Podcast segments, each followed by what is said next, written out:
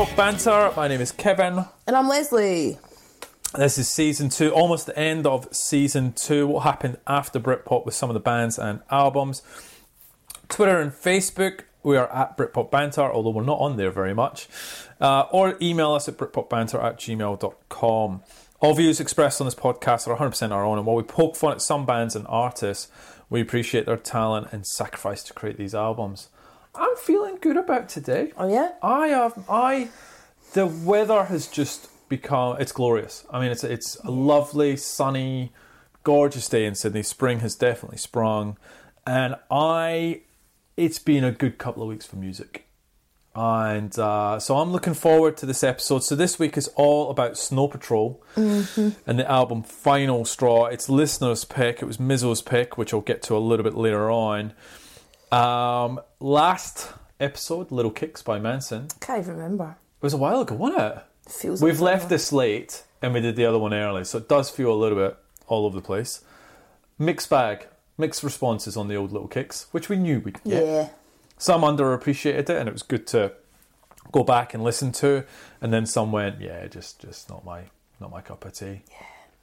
But it's always good talking about Mansun. I always find Paul is, is a fascinating character, uh, and there's always stuff I find out about him. Um, so a couple of call outs from last week. I made a mistake uh, on the song of the week. Uh, and so massive apologies to Stuart Wills, not Willis. So for anyone who has been Googling him trying to find that song, it's stuartwills.com, not Stuart Willis. So I apologise. dear. I'm going to blame my eyesight. I really am. Attention to detail. Uh, yeah, just I think I'm yeah, it's just embarrassing. Must have been wearing my contacts like I'm wearing now. Um, I got a notification that we're on Amazon Music as well. Amazon What's Pod. Amazon Music? well, you know how? What do you mean now? What's Amazon? So Amazon Prime, Yeah. right? It's which is really good if you haven't got it. Um, they Is do it though? I've found nothing on it. I- Nothing. no, Prime is good. Absolute nothing. And it looks amateur when you go on. I don't like the layout. It looks absolutely appalling. And Can I we just talk look- about Netflix's new layout? It is hideous. Where everything's just big and takes up seventy five percent of the screen. It's Well, horrible. that's only the top ten. Hate it. Hate it. Makes me not want to watch it. Prime is like seven dollars a month, and you get good movies and good content. The Boys is on there, which is my favourite show at the moment. Amateur. You're amateur, mate. Um, You're so amateur mate. I'm not a streaming service. That makes no sense. It does. You can't deny it looks crap. it's not great. I'll give it. It's not. That's what I mean. So you go on and I go, oh. So then I just turn it off. Cool. Um, so we are on Amazon. Have a music streaming service which you get free with Prime. To be fair, I've never used it, and uh, Better look better than their bloody TV. don't think it does. But the they do have a podcast section which they've just launched, and we're on there. Oh. But the No one will find podcast, us. the, you know, the podcast service is not in Australia, so it's not launched in Australia.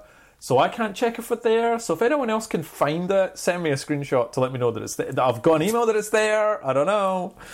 Uh, so thanks Amazon for that. Um, I attended my first virtual music gig. Oh, did. was that? I went to. I was about to say I went to see. Uh, so saw Mercury Machine Oh, yes. at the Met. Uh, you know, we talked about the fact that they should have been in Japan right now at the uh, music conference That's over there, the Kansai Music Conference. And uh, so they they rented out the Met. They had some. Uh, I, I got to say, it was it was really good to see Mercury Machine live. They're a great band, and it was good to hear their music. And uh, they got a good stage presence. The production was really good as well. It was just a bit unusual because the time difference meant I got up on the Sunday morning and was watching it, and I'm watching it on my iPad and all this sort of stuff. And I was just walking around the house, taking my iPad with me, set it up in the shower, had my shower, listening to a bit of Mercury Machine. Is this the future of concerts where you're like just I doing hope not. Jobs around the house? But uh, Jobs around the house. it was really good. It was it was actually really good to see them. So that was good. The big news is that our boy won Mercury Prize. I know, so happy. Did you see his wee face when I I told him? Oh, So happy. he was just. That's what you want. That's what you want. Someone who's genuinely taken back by it and just lost for words, and just a nice guy. Just looks like a nice guy. I'm so pleased he won. Well deserved. Like it was just head and shoulders. You know, the only one that came close really was Laura Marling for me. Yeah. They did say, I, I can't remember, was it Jo Whiley? I can't remember who it was, but they, they did say, look, the entire panel was in agreement about who had won this year. And That's like, awesome. That's that's really cool. So you won it hands So down. it wasn't was Charli XCX was she close? Was that a close second maybe? Mm, close second bottom.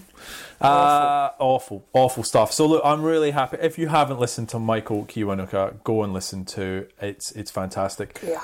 The other big big news just dropped, which is our boy Trumpo. He's not doing so well, is he? Oh dear. So which one do you want to talk about? Do you want to tackle the debate first, very very Let's quickly? tackle the debate because I watched that and I wasn't sure what I was watching. um, just like two old men having an argument. So Could have been in an RSL. Uh, yes, they should be in an RSL. Um, I How do you think? So, first of all, a lot of a lot of uh, if you haven't watched it, it's basically two old men bickering and one bickering. and the guy in the middle trying to make trying to stop them. Did you find what was his the was it Charlie? What was the guy's name? The guy in the middle who tried to be the medium between the two Oh, guys. Oh, it was hard for him. How he got beaten up a bit in the press, but what do you don't- What do do? you do? I mean, he tried his best. I mean, you got to imagine, as far as Type A personality goes, Trump is that and more. And then you've got, you know, Joe Biden as well. You're talking about two people who feel they can be the president of the United States. They're not just going to sit and listen to you to tell you to stop talking. Like, they're not going to care. In fact, that guy in the middle for them is just pointless. I mean, Joe Biden was a little bit more respectful of him. Yes. Trump wasn't. Um, Trump is a fanny. Like, I, like I was trying to think of something smarter, but I don't have it. I mean, he just is. I mean, it's funny to watch him, Oh, it's and um, hilarious. you have to. watch. There's a show on Stan um, called. It's called. Oh, I just watched it last night, and it's basically about when you know James Comey of the FBI. I've had seen to it. invest- Yeah, I've seen the trailer for it. Yeah. so good. okay. And right. whoever plays Trump, I can't remember, is actually does a good job. But you're like that. I bet you did all that, and I bet you speak like that because Hmm. I've seen you do it. It's he's just incoherent, Hmm. and it's just, but it makes you laugh. You want to watch it because you're like, if you forget the, if you forget the gravity of the situation in terms of he is the man to run the fr- like the, the leading country in Yeah, the free yeah. world. If you just watch it and then the things that he says and he's like, nope, sad, nope, didn't happen, fake news, and then you watch him and you're like, you're hilarious. But then you go, oh, hold on, You're the president. that's really bad. Um, What's too view- worried how- about how- Joe Biden. He's too old. I, I totally agree. It's just the age. I'm like that. If this, if you were ten years younger, you'd have just eaten him for breakfast. Agree. Because you're clearly smart, and I think you've got morals that are like streets ahead of, and political savviness that is streets ahead of Trump. So you would hope you could wipe the floor with him. But then Clinton did wipe the floor with him last year, and it made no difference. Oh, I, I, I agree with that. So that, that's so Also- these debates are pointless because nobody's watching these for their political pride. Well, some people will be, but people just want to hear Trump just say the things that get people excited. No COVID, build a wall. Now you've got it. Oh God.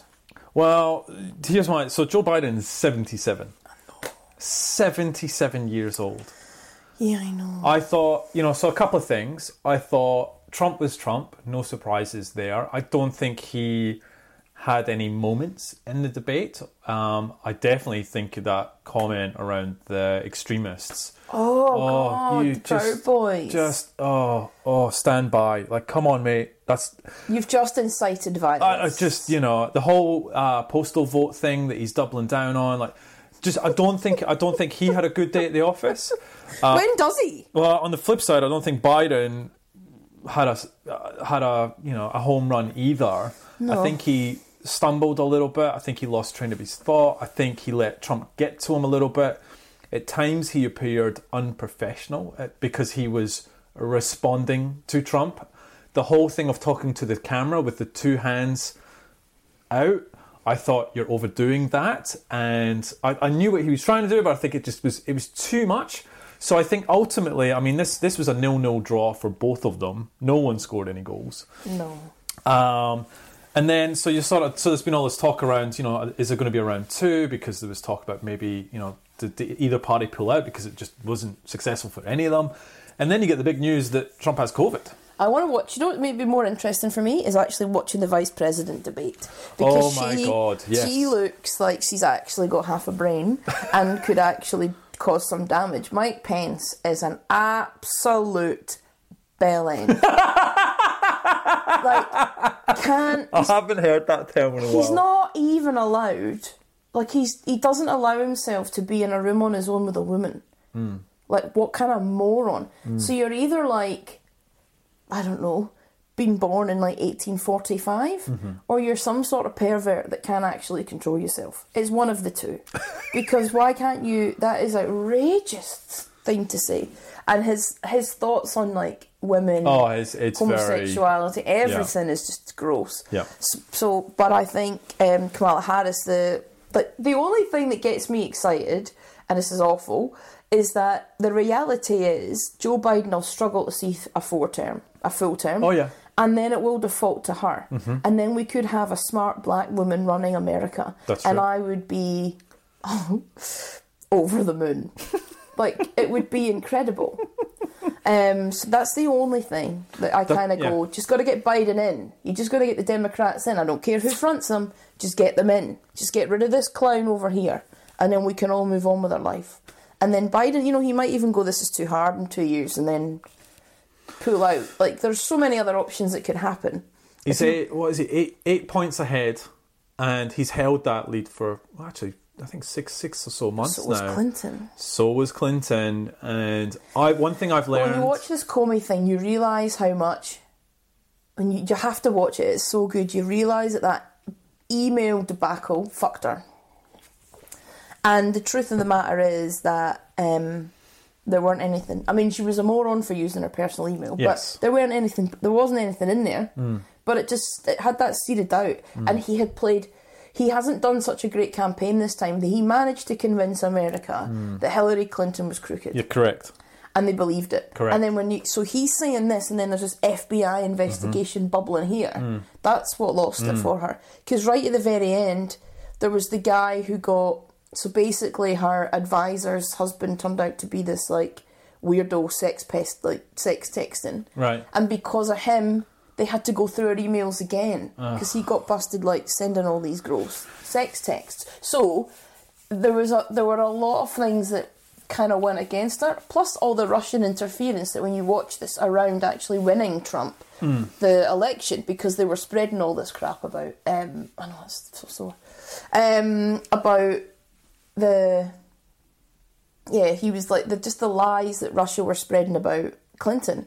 So Well, he's there try- hasn't been as much of that. No, well, he's tried to get senile Biden, No one's really buying that. and no one's buying that. And then when you actually see Biden on TV, that was the big thing: sleepy Joe Biden, you know, uh, senile, and he's, you know, he's he's fine. He's speaking. I mean, I do think he stumbled a bit, but overall, he just had to show up and not be crazy, uh, and he would be okay, which he Which was. Which he did, yeah. So- I didn't get he was senile. I mean, you can think that he maybe tripped on his words. He did. Tr- he's seventy-seven. who doesn't trip on I mean, their Trump's words? what seventy three, something like that as well. So be either. I mean, I don't know what it is with getting presidents that old.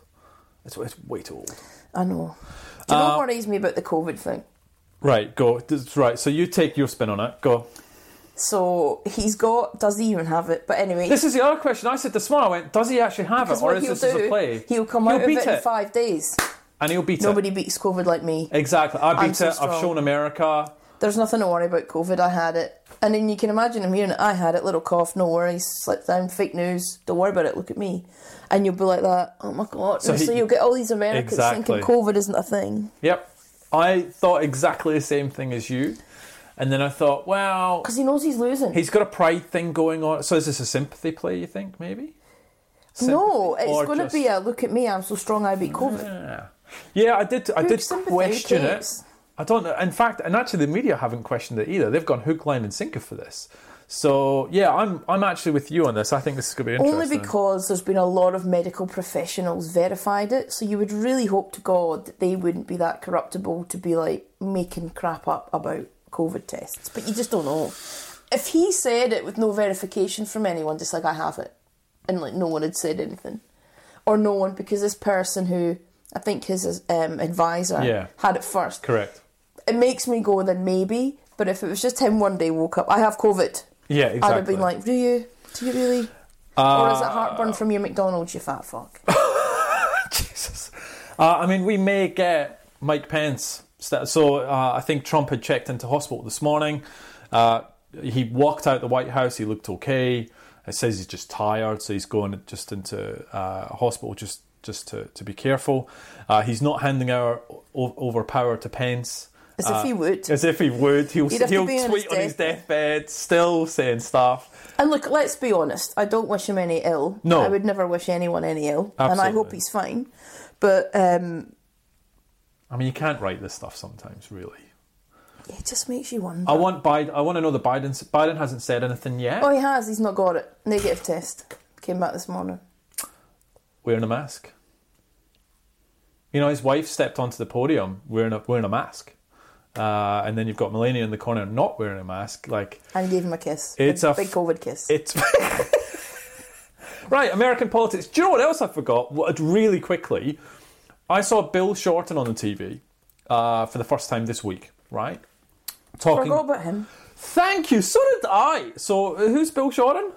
Well, he was the Labour leader, but he and he lost the election, Yeah. and now he's something else. I saw him on the TV and I went, I forgot about you. And to be honest, I've kind of forgotten about Australian politics. When was the last? awful. uh, yeah, I mean, see, just yeah, American politics is so much more interesting than ours.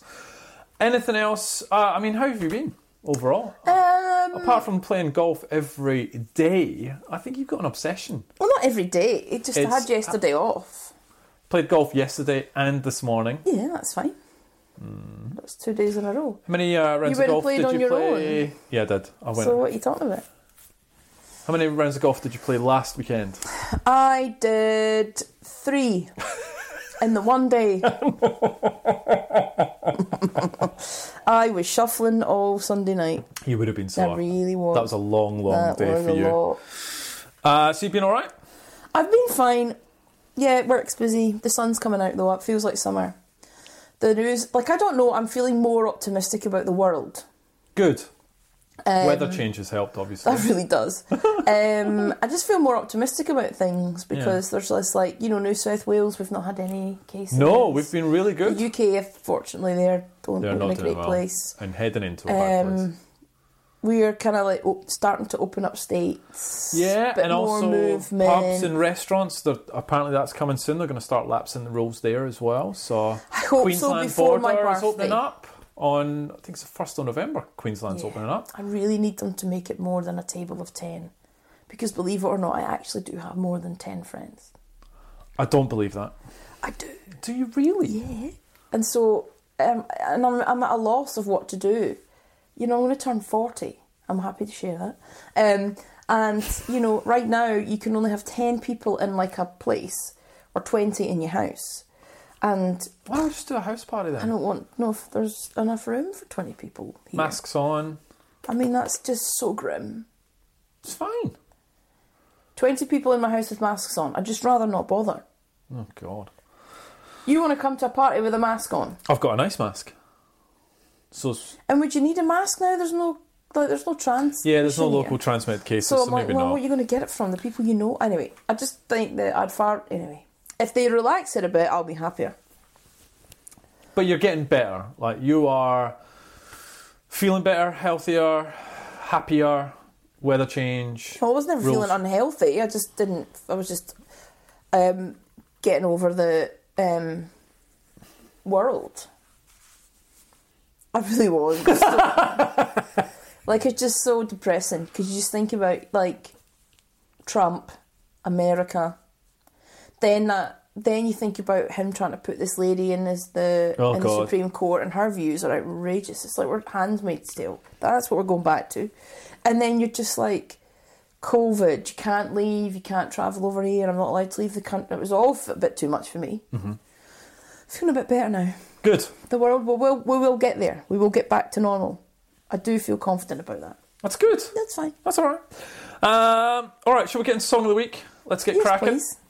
Uh, Shader, time is right. Rock and roll band Shader deliver an eclectic swirl of huge melodic guitar riffs and northern grooves, colliding with addictive arena-sized choruses. The band recently signed to Manchester indie rock and roll label, label 42's Records. The debut physical release featured double A-side Time Is Right and Be My Saviour, with both tracks getting national radio play on the likes of Radio X, Amazing Radio, and Record of the Week on XX Manche- XS Manchester. Well, now you're Song of the Week on us. I mean, really, peak. Yeah, forget XS Manchester. Live, the band have built up a strong fan base from relentless gigging and word of mouth reputation from enigmatic performances.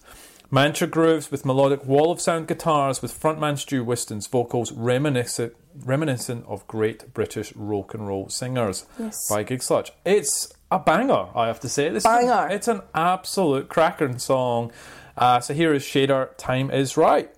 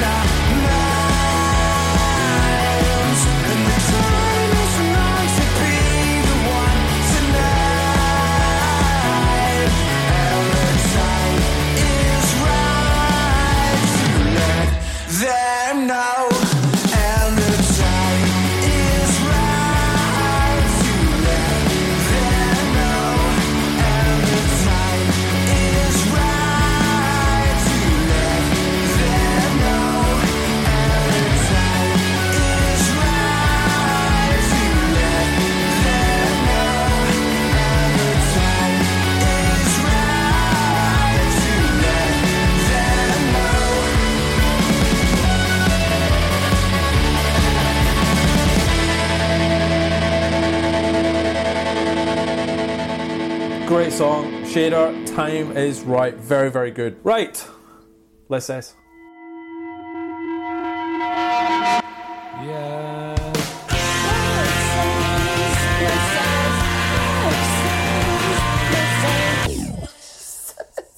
Who do you want to start with? so we've either got uh, Biffy Clyro or Doves. We're going to start with Biffy. Go on then. Okay. So NME, four out of five. Fuck everybody, fuck everybody, woo. No, not a leaked Dominic Cummings memo, but the closing screams of Biffy Clyro frontman Simon Neil on the epic Cop Syrup. The six minute finale and highlight of the Scottish Trio's ninth album, a celebration of endings. If there was ever a band to have lived by that mantra and done things their way, then it's them. It's not a nihilistic message, though, it's about ripping up the rule book and doing what feels right. Across their first three albums, the often shirtless Kilmarnock pals traded in a twisted brand of poppy post hardcore, anthemic enough to make them mid afternoon festival favourites, but always with a perverse pleasure in marrying their sweet hooks to jarring time signatures, wonky riffs, and baffling lyrics. Since then, they've balanced their status as arena rockers with that early penchant for experimentalist.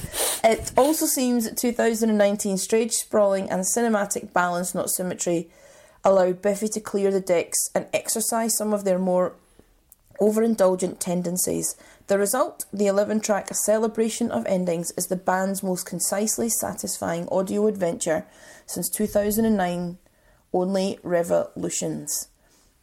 This is the kind of album that really makes you miss losing your shit at festivals. Hmm. Weird Leisure is a fierce desert rock beast, and Pink Limit features the kind of bruising riff that'll make it an ideal Biffy encore. Of course, the record isn't all shirt, shirtless bluster, there's some sweetness to the orchestral space, which would be lifted from a Disney soundtrack, where the lighters up loveliness of opaque shows off Biff's knack for a cheerjerker that will sit well with fans.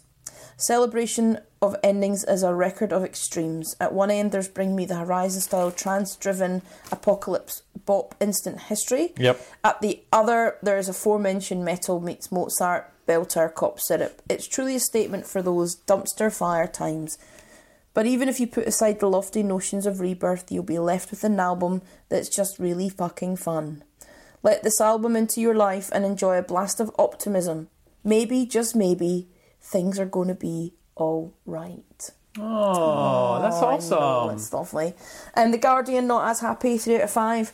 Uh, written and recorded well before lockdown, the Scottish rock band's COVID delayed ninth album. And that's, I need to talk about this. They were literally going to be on Les Says about four months ago. Oh. And I kept going, nope, and then check it again, check it again. Ah. Yeah, anyway.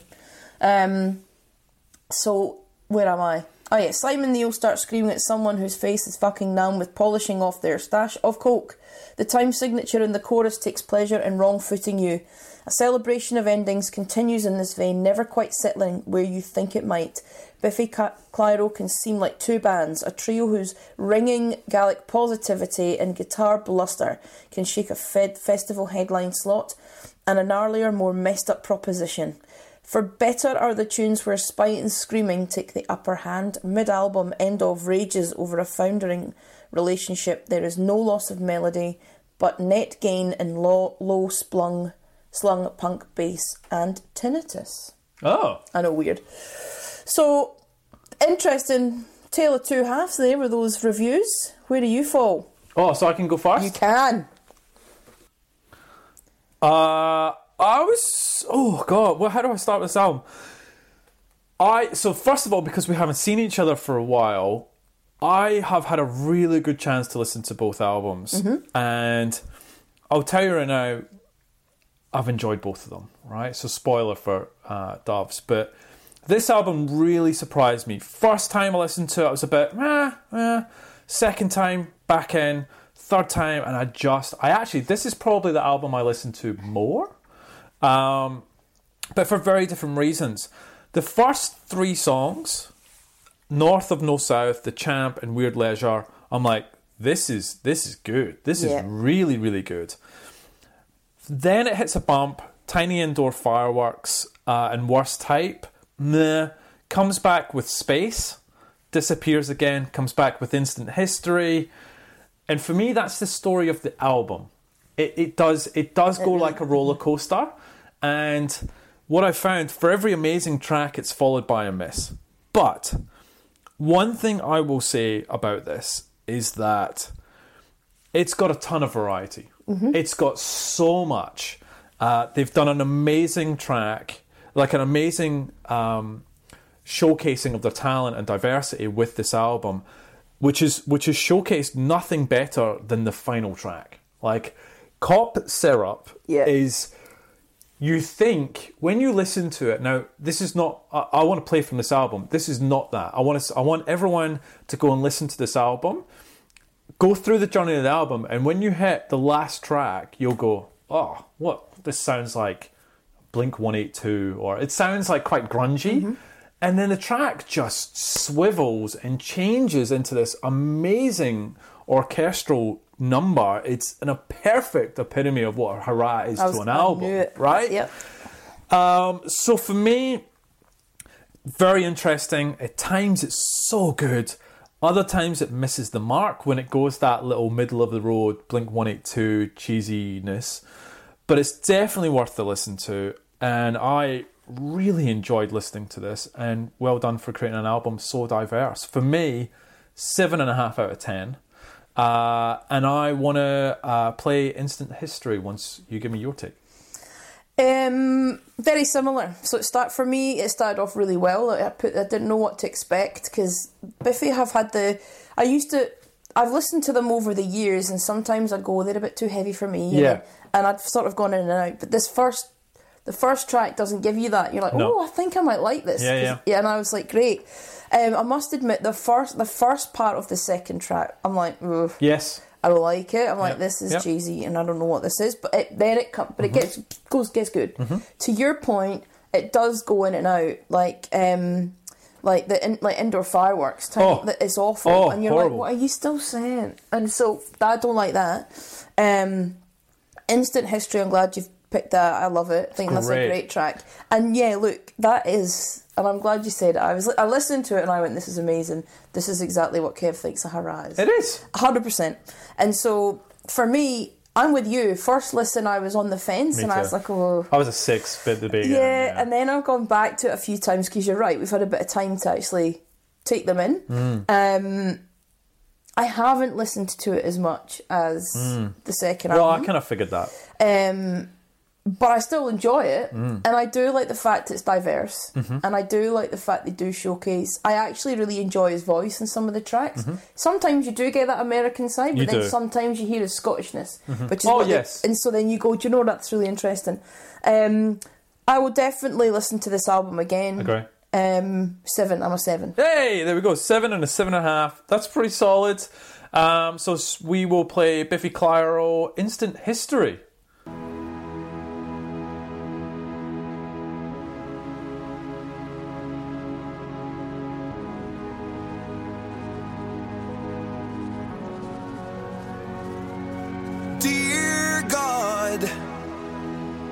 Adjust my dreams for me.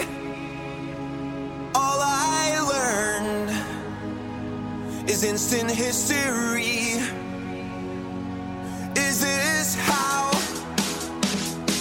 the surface will break? Releasing the pressure, the horrors that await.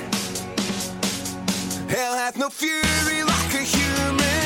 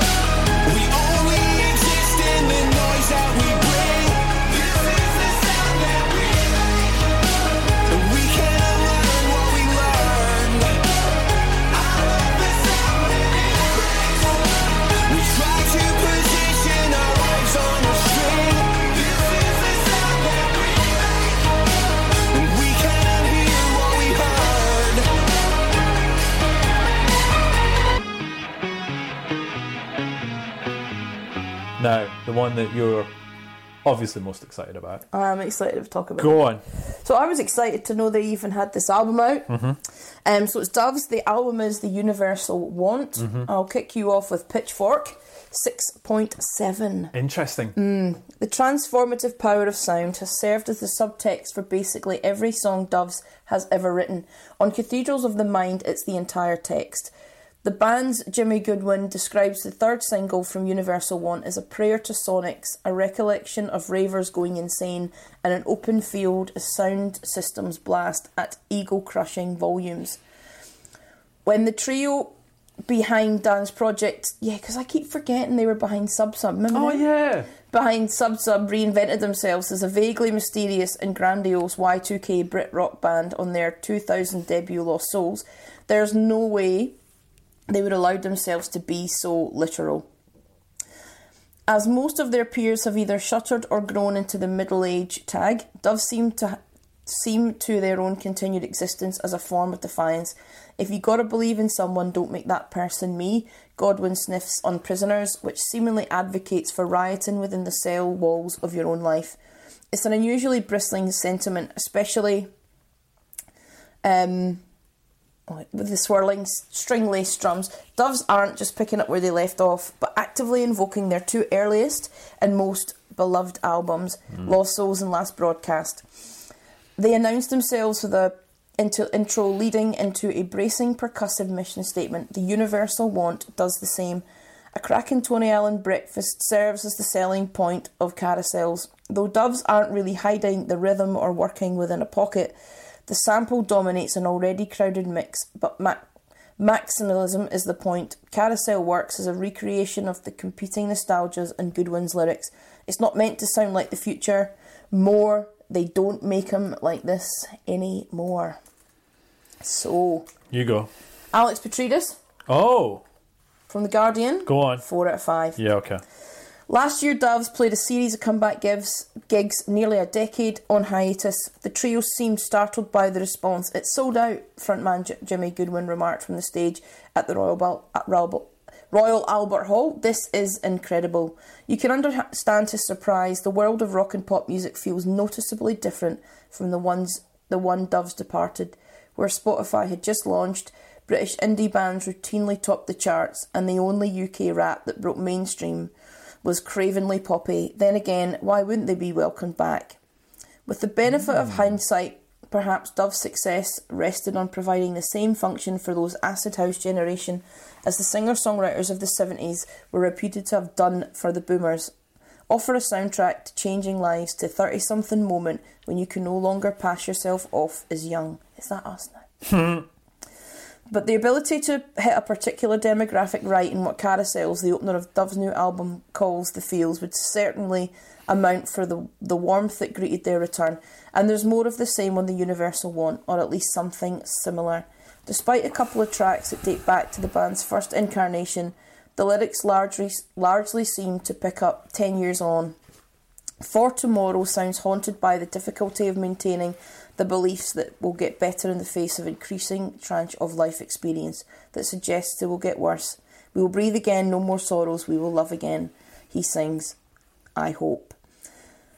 It could use a couple more musical moments along the lines, but clearly that markers are at a state as makers are at a stage in their careers where they want to reaffirm rather than shake their fans' expectations. Having spent the noughties carving out a distinctive niche, you can't blame them for sticking with it on their return. Not least because Doves are very good at what they do. The, f- the fans at their sellout reunion shows will be delighted. Their feels thoroughly battered once more. Oofed. Um, do you want me to go? Yes. Okay, so I was so excited about this, um, and then apprehensive because then you uh, sometimes I always think that new releases are going to be pants. Mm-hmm. It's not. Hmm. so it starts so good, mm-hmm. um, and then I honestly I can't find a bad track. Okay. I just think it's amazing. I'm glad they called he like Alex Alexis called it for tomorrow. It's an amazing track. Mm-hmm. I want us to play it if we can. Mm-hmm. The album for me is Dove's at their best. Mm-hmm. So it does. It meshes what I loved about Lost Souls because you know how much I loved that mm-hmm. album. Mm-hmm. And then the last broadcast was a bit more rocky because you had like pounding, you had bit like those tracks. It's like they've taken both of those and merged them. What I also love about it, and I think it was talked about with Pitchfork, is they haven't tried to go and be something else. They've really stuck to their roots and they've done it really well. It's not just a bland album. It's not just, oh, we're just going to make an album like one of our others and it could merge into our discography like other bands do. And you're like, oh God, that just sounded the same as the last one. It was refreshing. It was, it reminded me in some ways, because in some ways we've been talking about a lot of albums in this um, series, and some of the albums have been a bit, mm, Yeah. and it's been a bit jaded, and you're like, this is another average album, and it just reminded me that you know what, in that decade there were was great music and there were great bands to come out of it, and I'm glad they've come back with a belter of an album because it's just I don't know, it just made me really happy. So for me, I'm eight and a half out of ten. Interesting. Eight and a half. I thought you would have gone higher than that. No, because you know, it's not Storms, is it? I'll just read you my comments. Uh, wow, what an album! This really blew me away, and this is one of the best albums of the year. Without doubt. Listen to this heaps since the last episode. In fact, both albums, both a great week for music. His voice and the music are just tremendous. There is so much depth to this album. The production is excellent. There are a couple of down points uh, for me. Mother Silver Lake Oh yeah. and Forest House, the last song. Ugh, I sort of go, they're okay, solid, but okay. Um, this album has really turned me into a fan of them. Like I know you tried me the first time around, but for me, this this has really changed the way I feel about them. I think it's fantastic. So good. Eight and a half. Same. So good. I could have been punching a nine, but yeah, eight and a half. It just I think you're right. I think of the if you park the Mercury Music Prize because that was like different genres. If we talk about Les Says and the albums that we've talked about of a similar ilk, it is up there, oh, I agree. if not one of the best. Um, It is one of the best. from one of those from a British indie band, Mm-hmm. and I'm so glad. I honestly they pulled it out the bag, and I think the reason is they didn't go off and try and do anything other than what they're good at, Mm-hmm. and just excelled at that.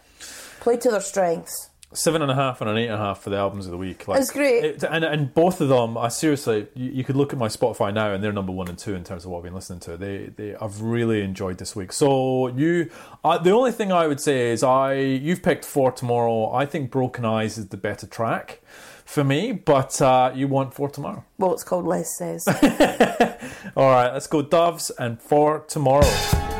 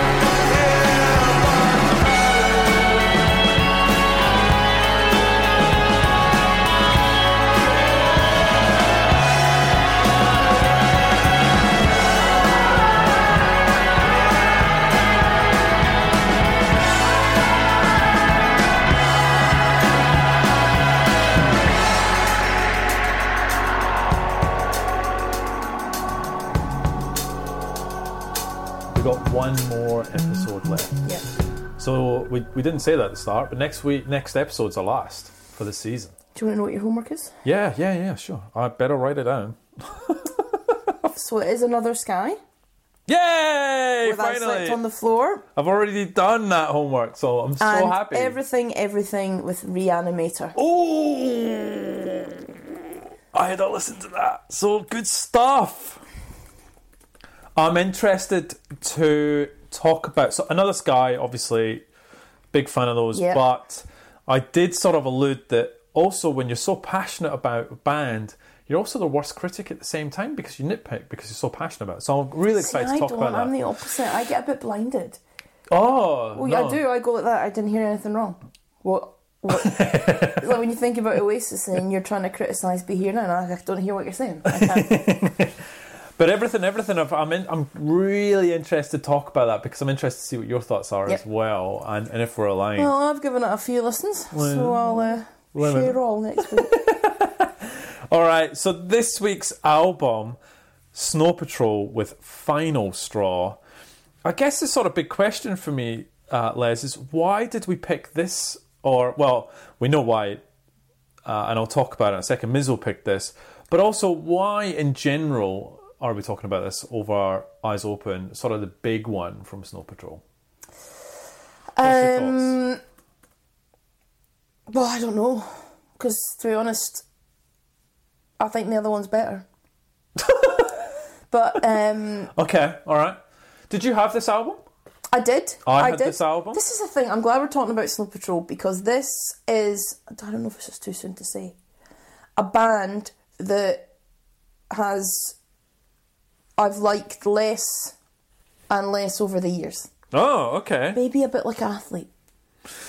Great. Straight in there. So no, no, not as bad, but um, because at the time, I really I had this album. I really enjoyed it. I liked Snow Patrol.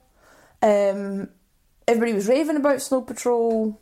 I went to see them. I've seen them at least twice. Have you? Yeah, and I was like, oh, great. And then I don't know if it's because there has been so much music since, or I don't know what it is. But then I listen to it again, and I'm like, mm.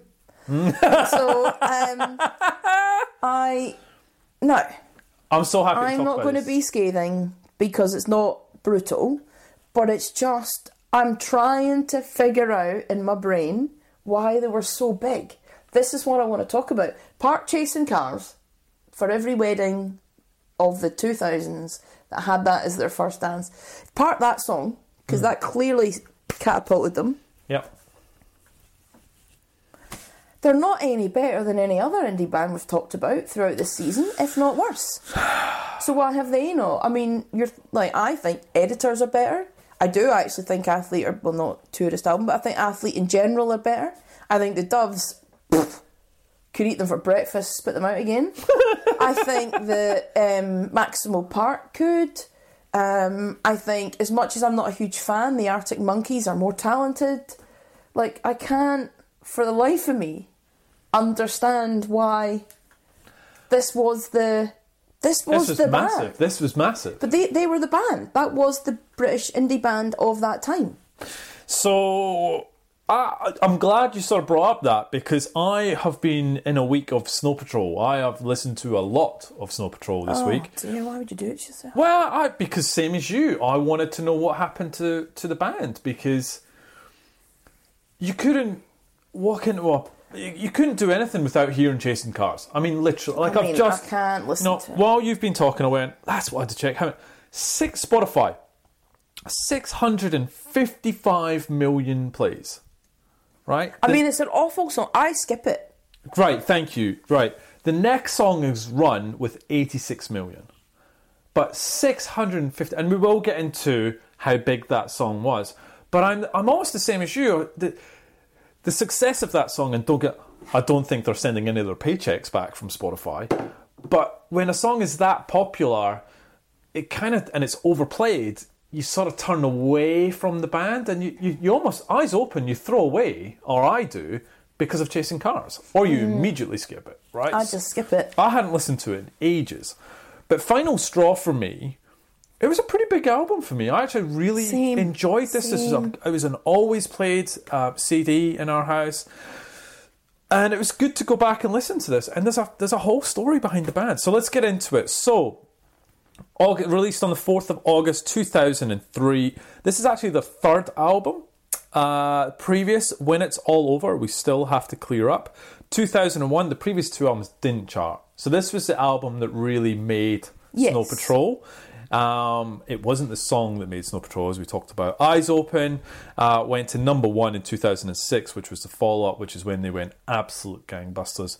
Uh, label was Fiction in the UK and A&M in the US. Britannia Row Studios, where they recorded it. Now, the producer, Jacknife Lee. What do you know about Jacknife Lee? Uh, nothing. Right. So I know Jack. Kni- I don't know him personally, but I know the name Jacknife Lee from his sort of big beat electronica albums. He did a whole bunch of remixes. He's produced and remixed U2, REM, The Killers, Robbie Williams, Snow Patrol, Bloc Party, Catfish and the Bottlemen, uh, AFI, The Hives, Weezer, One Direction, Silver Sun, Editors, and Taylor Swift. He's just released uh, a new album called The Jacknife Lee, which is sort of going back to his roots if anyone's uh, interested. This album, 12 tracks, 44 minutes, it got to number three, this album, which I was surprised about. How long do you think this album was in the top 100? Now, let me give you a couple of hints. Snow Patrol, like uh, it's the massive, right? 83. 144. Uh, you ready for the charts? Yes. So let's. What year was this again? 2003. Three. If I can get the right page. All right. So albums: Ella Funk by the Black Eyed Peas, Awful. Life for Rent by Dido, Talkie Walkie by Air.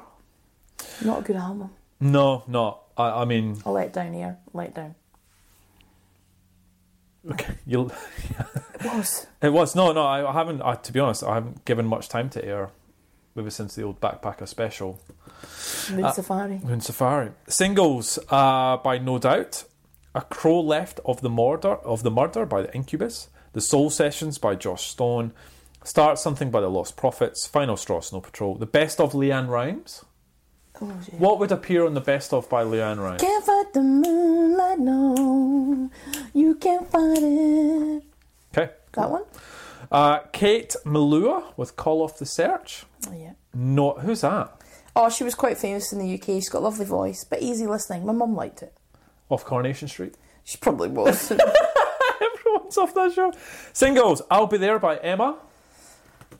Is that Emma Bunton? Or just an Emma? I just made didn't. that I'm not sure. I'm still in love with you. Uh, Sean Paul featuring Sasha. That sounds awful, and it's not our Sasha. It's not our Sasha. Okay. Better not be. Run by Snow Patrol. Number eight. So confused by 2Play. Here for One by Blazing Squad. Somebody to Love by the Boogie Pimps. What does that go like again? Oh, I, I know it. I do know it, yes. Uh, I saw the Boogie Pimps once. All This Time by Michelle. Hey Ya by OutKast. Great song. Milkshake by Kelis. Oh, great song. Uh, Take Me to the Clouds Above by LMC versus U2. I had that on vinyl. Did you? Take me to the clouds above, and then it plays a bit of. Anyway, it's awful. but you know, people lap that shit up. Like you, you mug for buying it.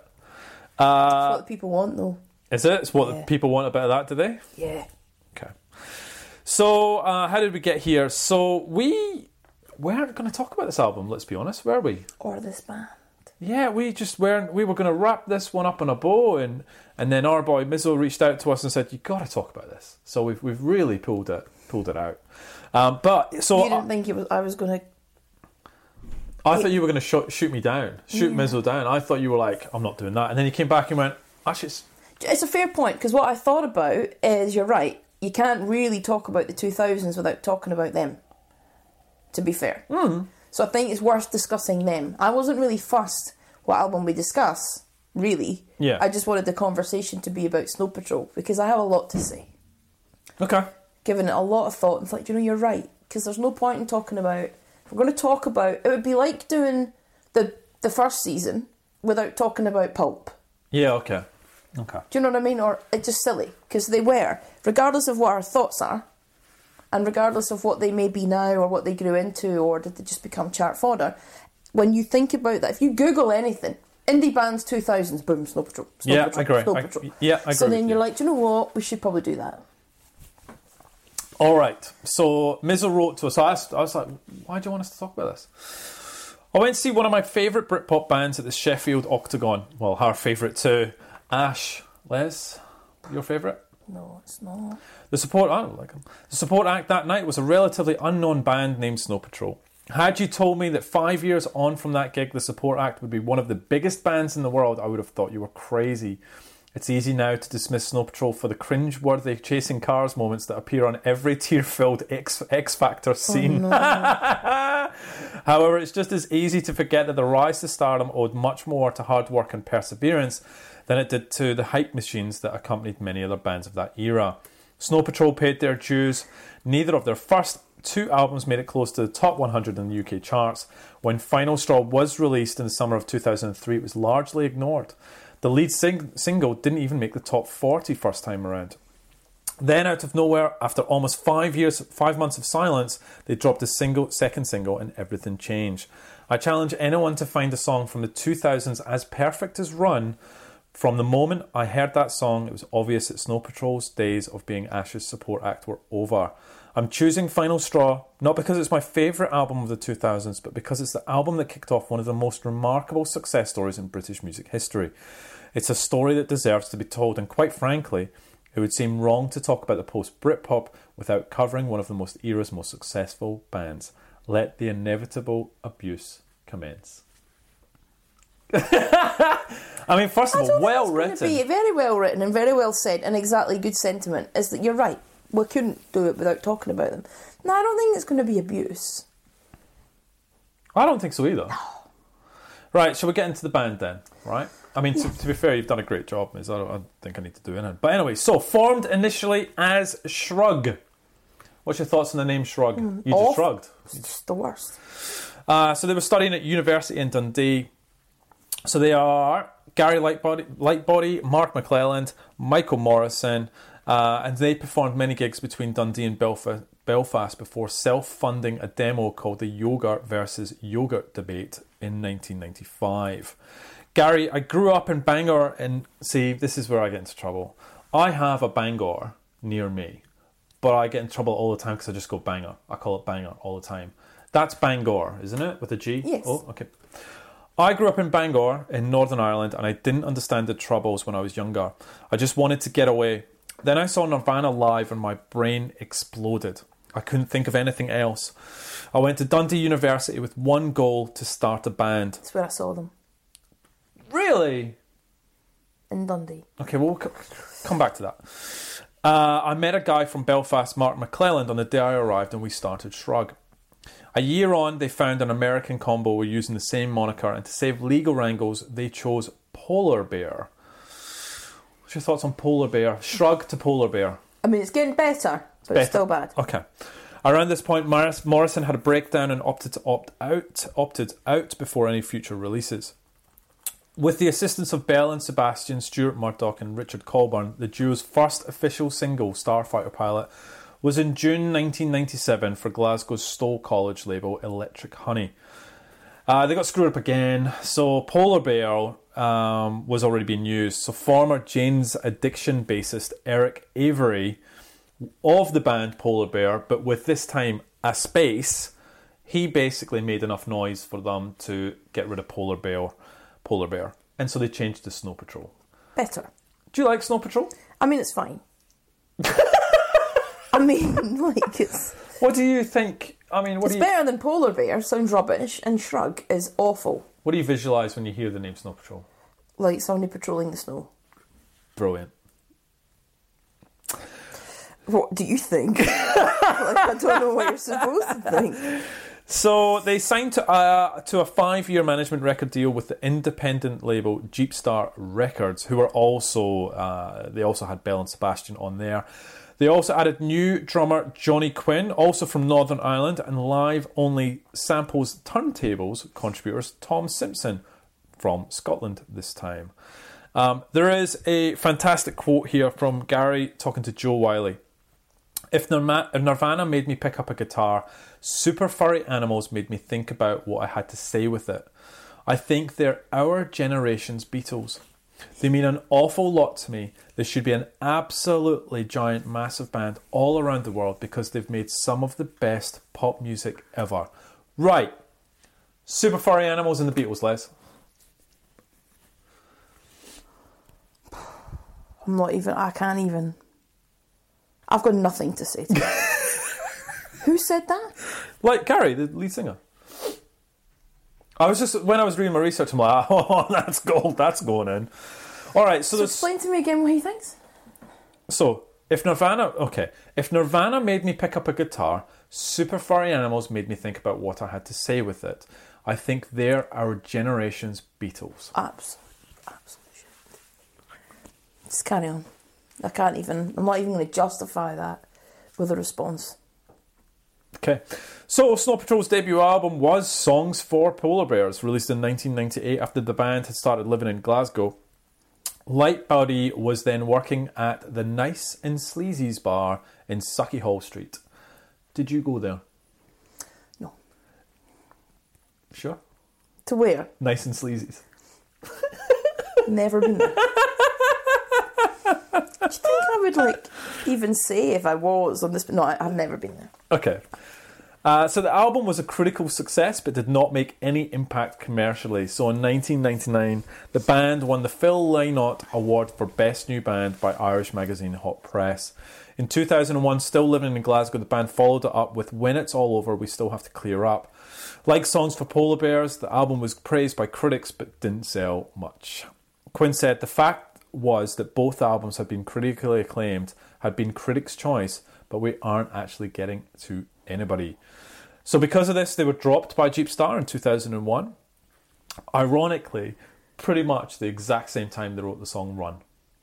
Oh. So, in 2001, Lightbody formed a Scottish supergroup. I mean, I just love that. Just, just the term Scottish supergroup.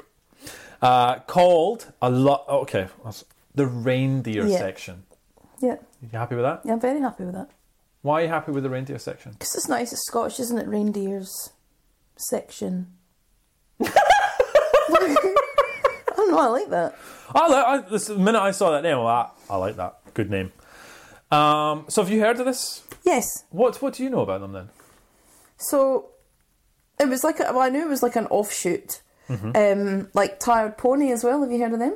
Uh, I've heard of them. Don't know much about them. So he's the same. So there's another offshoot. So him from and the guy from Belle Sebastian, Correct.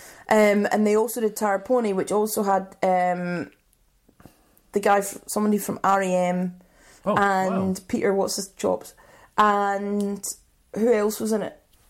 But anyway, and they and they actually created this album, Tired Pony, The Ghost of the Mountain, which is actually a really lovely album. Oh, okay. So that's why I've always I always forget about the reindeer section. But yeah, he's him and the fella from Belle Sebastian. They've always they've done the reindeer section and then Tired Pony and so there has been these like super groups, this offshoot. Um, yeah, pretty pretty good because they've got. I mean, the reindeer section, according to this, was uh, members of Mogwai, Belle and Sebastian, Yeah. Arab Strap Arab the as well. So um, they had two albums uh, there. Uh, 2002, Nathan Connolly asked to join was asked to join the band. Uh, so he was a uh, again oh, spoiling it. Previously a member of the band File Under Easy Listening. The acronym was Fuel. What's your thoughts on that? I th- I, I like the na- like the File Under Easy Listening. I like that, and it's probably quite accurate. Yeah, yeah, yeah. I th- actually I've got best name ever. Um, so he'd been working. Peter in, Buck from REM, who's that?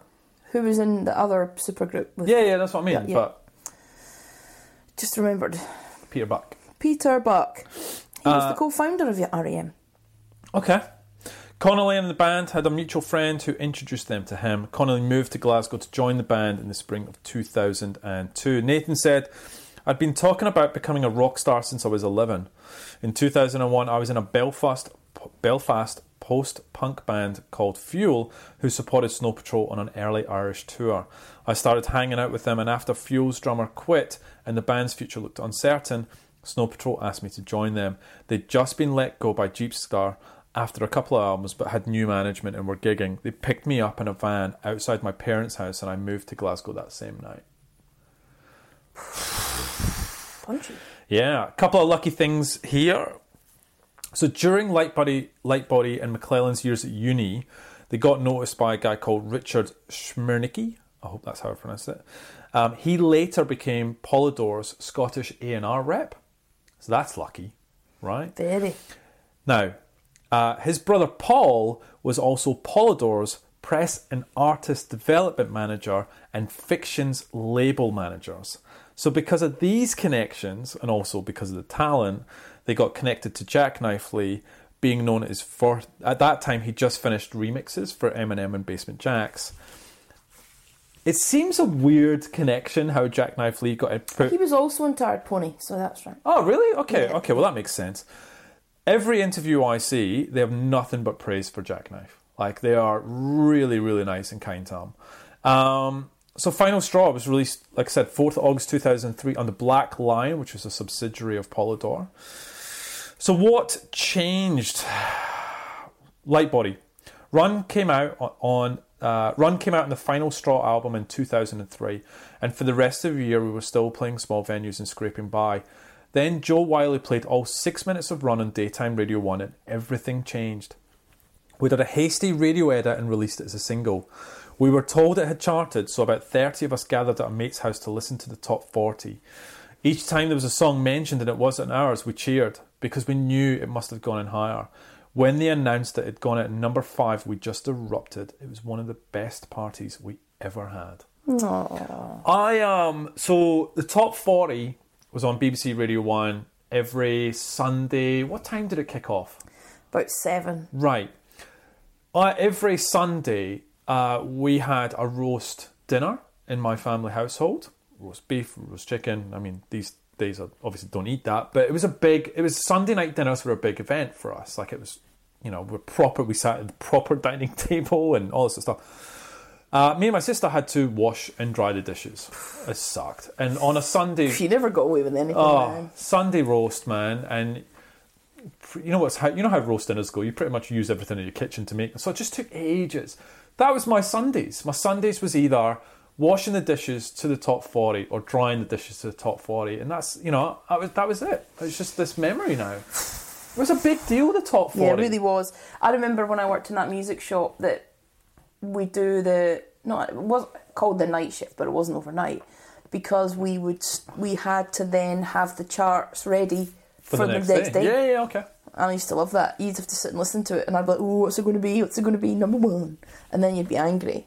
And I don't want to put that there. It's Boyzone. It's Blur's Country House. It's like Boyzone. It's like turn it around. and he's like, you can't. You need to put it face front because we want to sell it. And I was like, it's so sad that people buy. Uh, so look, a review um, in Uncut. After two sporadically brilliant albums, 2001 when it's all blah blah blah blah blah, Snow Patrol have polished their compelling power pop thanks to a new producer, Jacknife Lee, and a new member, second guitarist Nathan Connolly. The result is the band's most coherent album to date. Opener How to Be Dead is an exquisite ballad on dysfunctional relationship and ways, ways and means edgy Sebadoh, Sebadoh-esque rock. The highlights, though, are Run and Somewhere a Clock is Ticking, which began delicately and build into epic rock. This is a remarkable return. How do you think the album went? Uh, do you think it did well? 144 weeks on the charts, got it right. Yeah. Well, it was certified five times platinum in the UK, sold over 3 million units worldwide. Jeez, oh. Now, the big question for all of us is did it win the Mercury Prize Award? No, How do you know that? because it just wouldn't. It, why, why? Because it's not good enough. All right, let me tell you the rundown and you tell me if they won or not. Basement Jaxx, Kish Kash. Belle and Sebastian, Dear Catastrophe Waitress. Jamelia, Thank You. Franz Ferdinand, Franz Ferdinand. Keane, Hopes and Fears. Snow Patrol, Final Straw. Joss Stone, The Soul Sessions. The Streets, A Grand Don't Come for Free. Ty, Upwards. Amy Winehouse with Frank. Robert Wyatt, Wyatt with Cuckoo Land. And the Zutons, Who Killed the Zutons? Franz Ferdinand. Was Franz Ferdinand? Well done.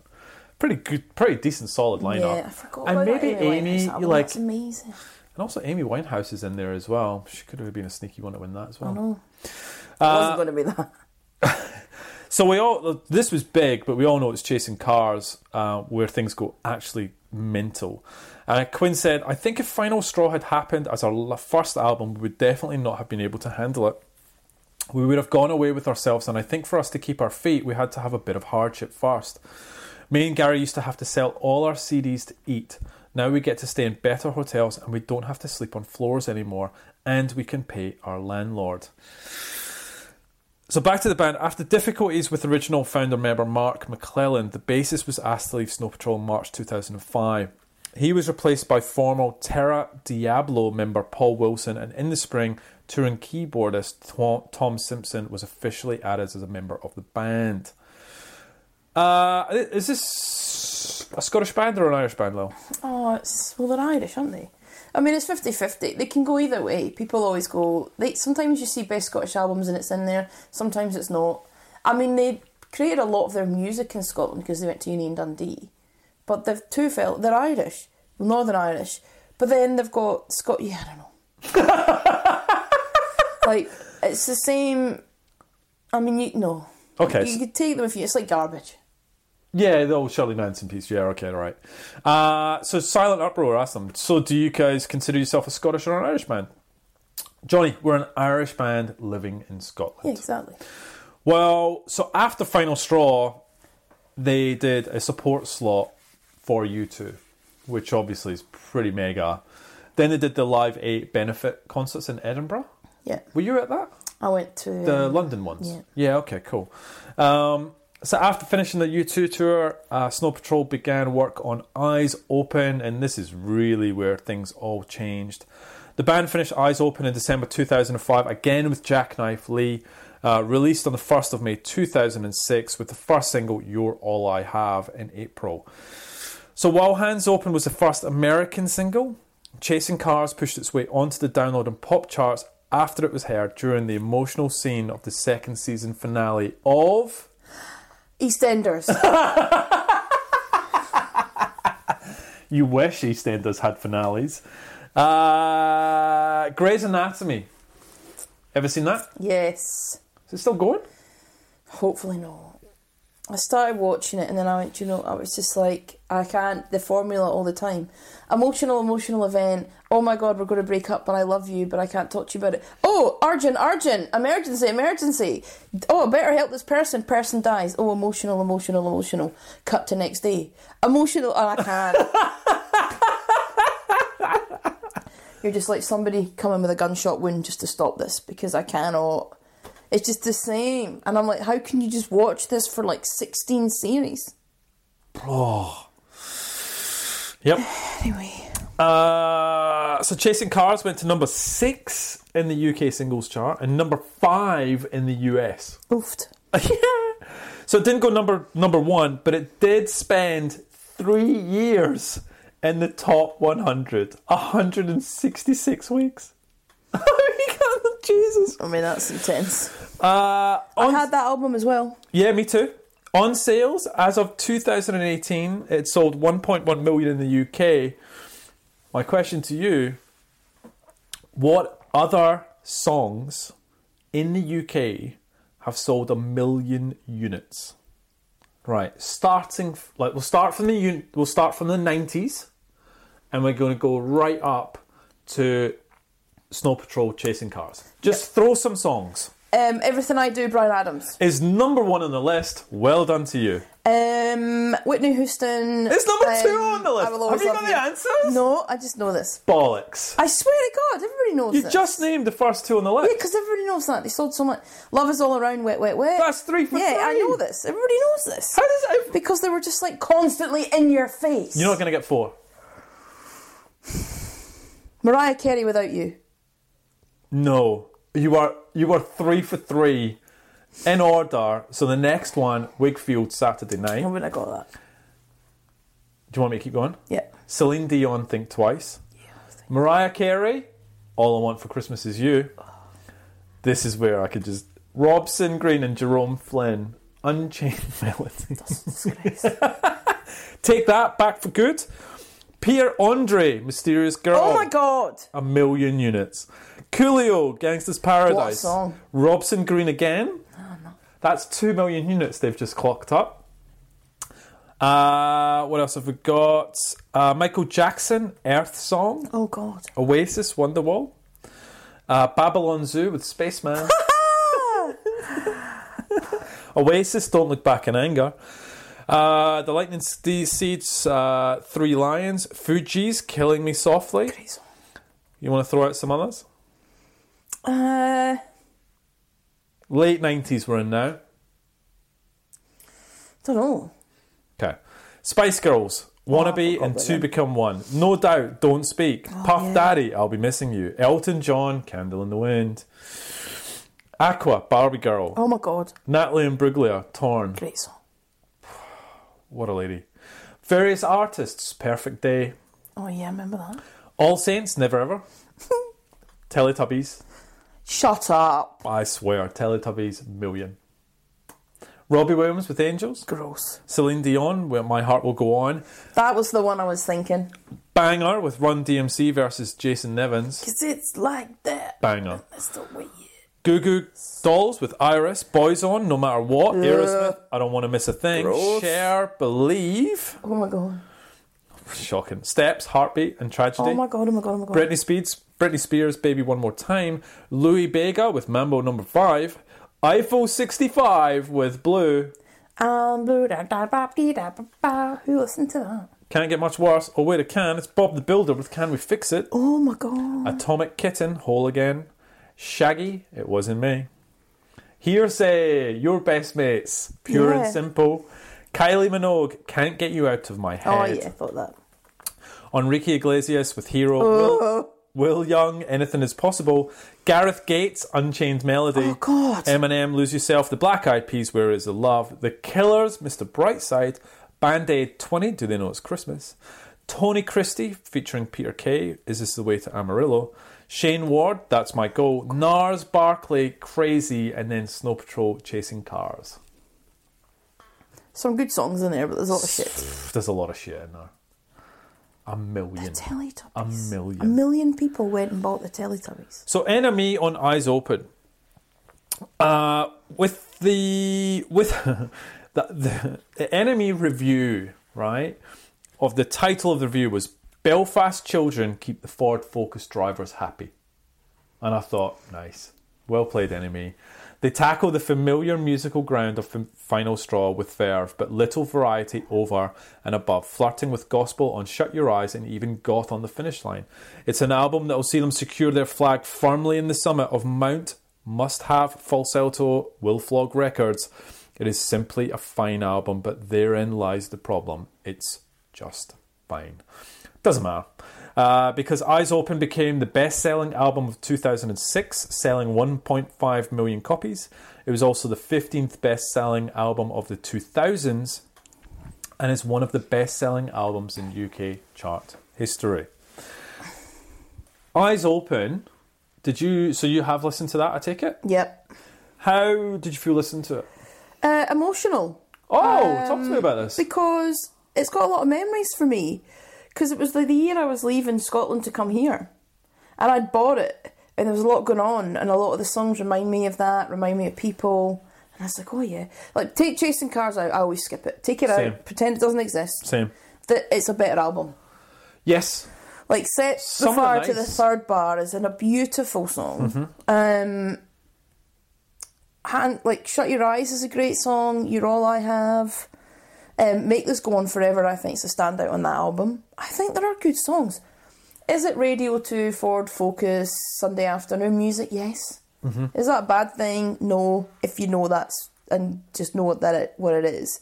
But I do think there are better, I think it's a better album, Mm-hmm. personally.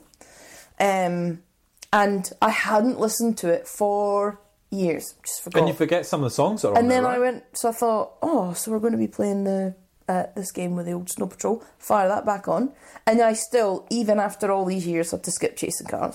I still had to. I was like, I can't do it. Well, 650 million times has been played. Um, I'm the same as you. I actually really enjoyed that album. Same skip chasing cars, but some really good songs. And I actually do think it's slightly better than Yeah, Final. Straw. Um, I just want to say, just briefly, how old we are now, right? So we've got a radio station in Australia called WSFM, Yes, right? I do not listen to that. Uh, well, I, I was sometimes on the background, whatever. But uh, it plays the classics, right? Seventies, eighties, like all your old stuff you would expect on a, uh, an old. Yes.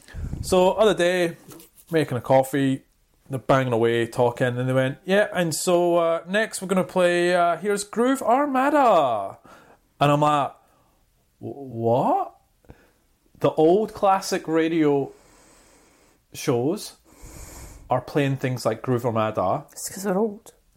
That's how old we are now.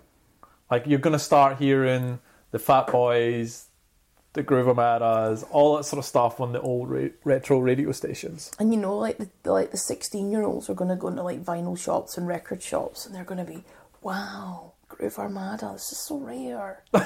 and they'll be like, this is totally old school. This is where like our music came from. You know, like I used to be, where I used to go like listen to my mum's Beatles records. You know, Yes. this is where music came from. Hmm. Or like say like Buddy Holly or sixties music or Motown. Now our music that we loved and that we talk about, they'll be like, wow, Oasis, retro. and they're going to be like that.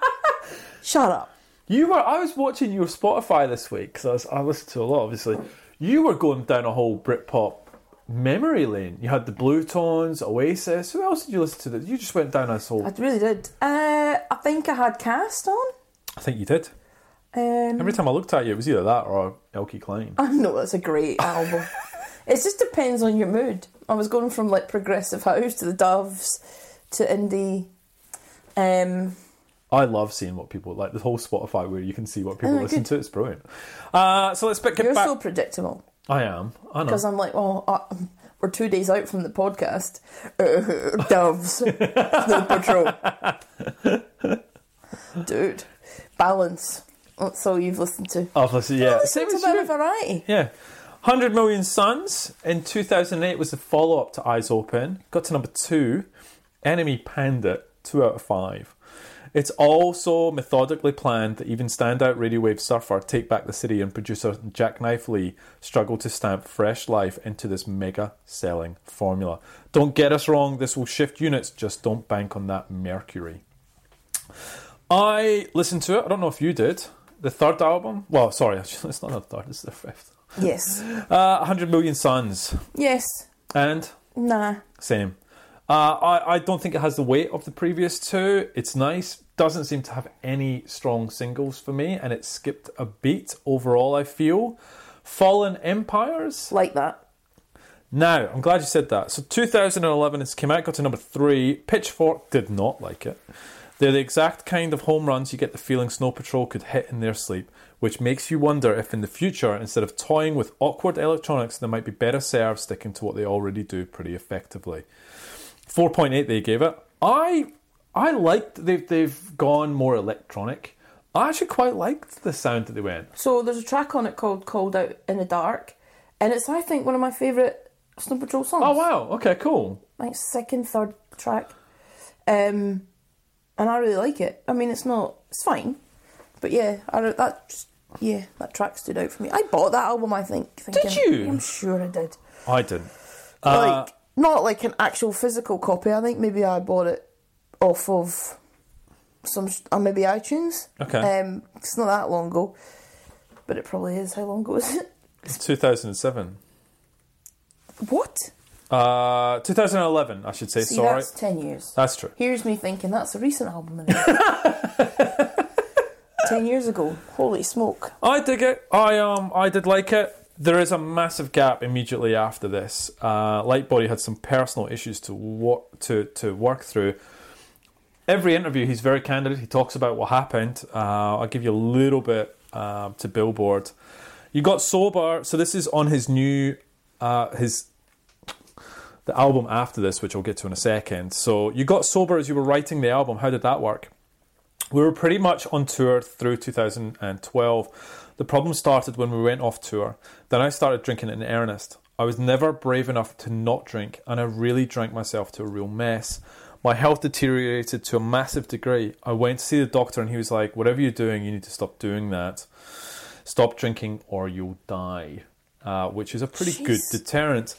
So he said, What you does must it. have been drinking a lot. Yeah. What What does it feel like to be on stage sober? I've done tours when I had not been drinking, but it's a different story because I knew there was a drink not too far away. Now there's nothing to fall back on if ever anything goes wrong. After the gigs has been the silence. The hotel room is kind of a kind of deafening in a way.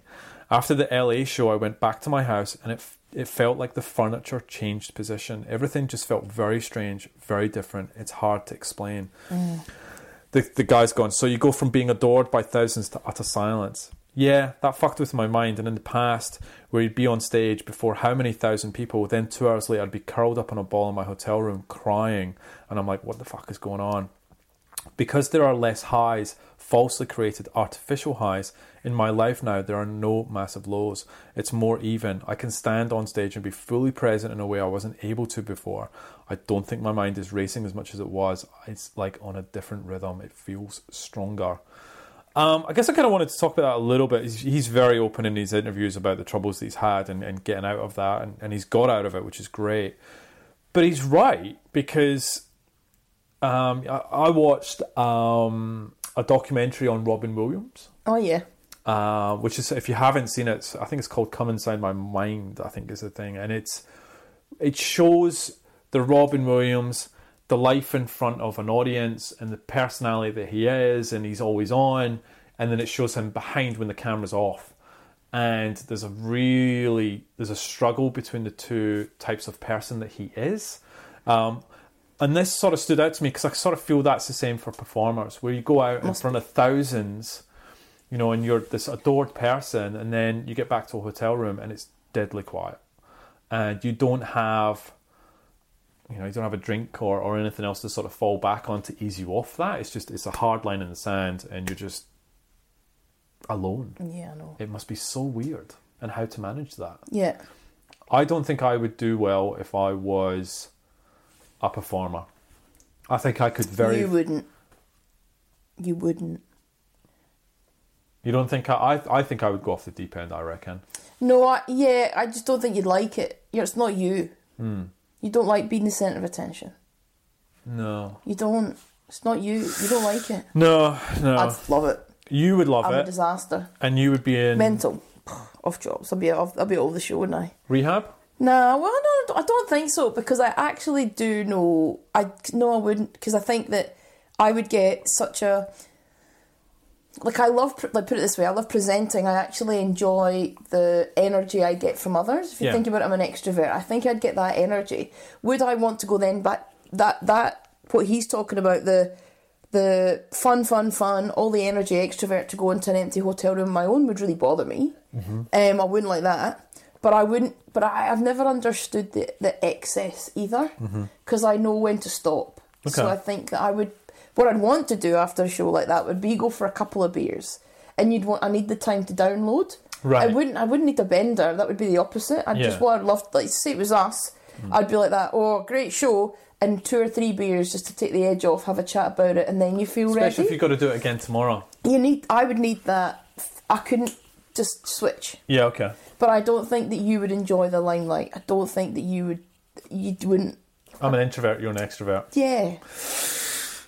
And I also think I, I'm a control freak as well, which Yeah, is that you are. you're not. So No. you could go out till four o'clock in the morning and have a great time, and then I'd be the one pulling everything together And the I'm next like, day. what are you worried about? It's just Exactly. going to happen again. We know these songs.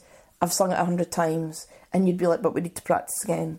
And I'd be like, why? That'd be exactly how that would work. And I'd be like, but we wrote. I mean, geez, I know. And, and the thing is, I don't worry about those things because you know it, so you just do it, and Yeah, it happens naturally. But it's just different. So that's you would just get inside your own head, yes. and you'd like, oh, but it's tomorrow, and do we know how to play it properly? Yes, because we've done it a thousand times. I'd be at rehearsals. You'd rock in all I'd go, late, "What Liam the- Gallagher esque. What time does it start? Like, I'd be like, Kev, let me know when you're five minutes away. Let me know, and I'll be there. Um, so the album he's talking about is the is Wildness, which came out in 2018, which got to number two.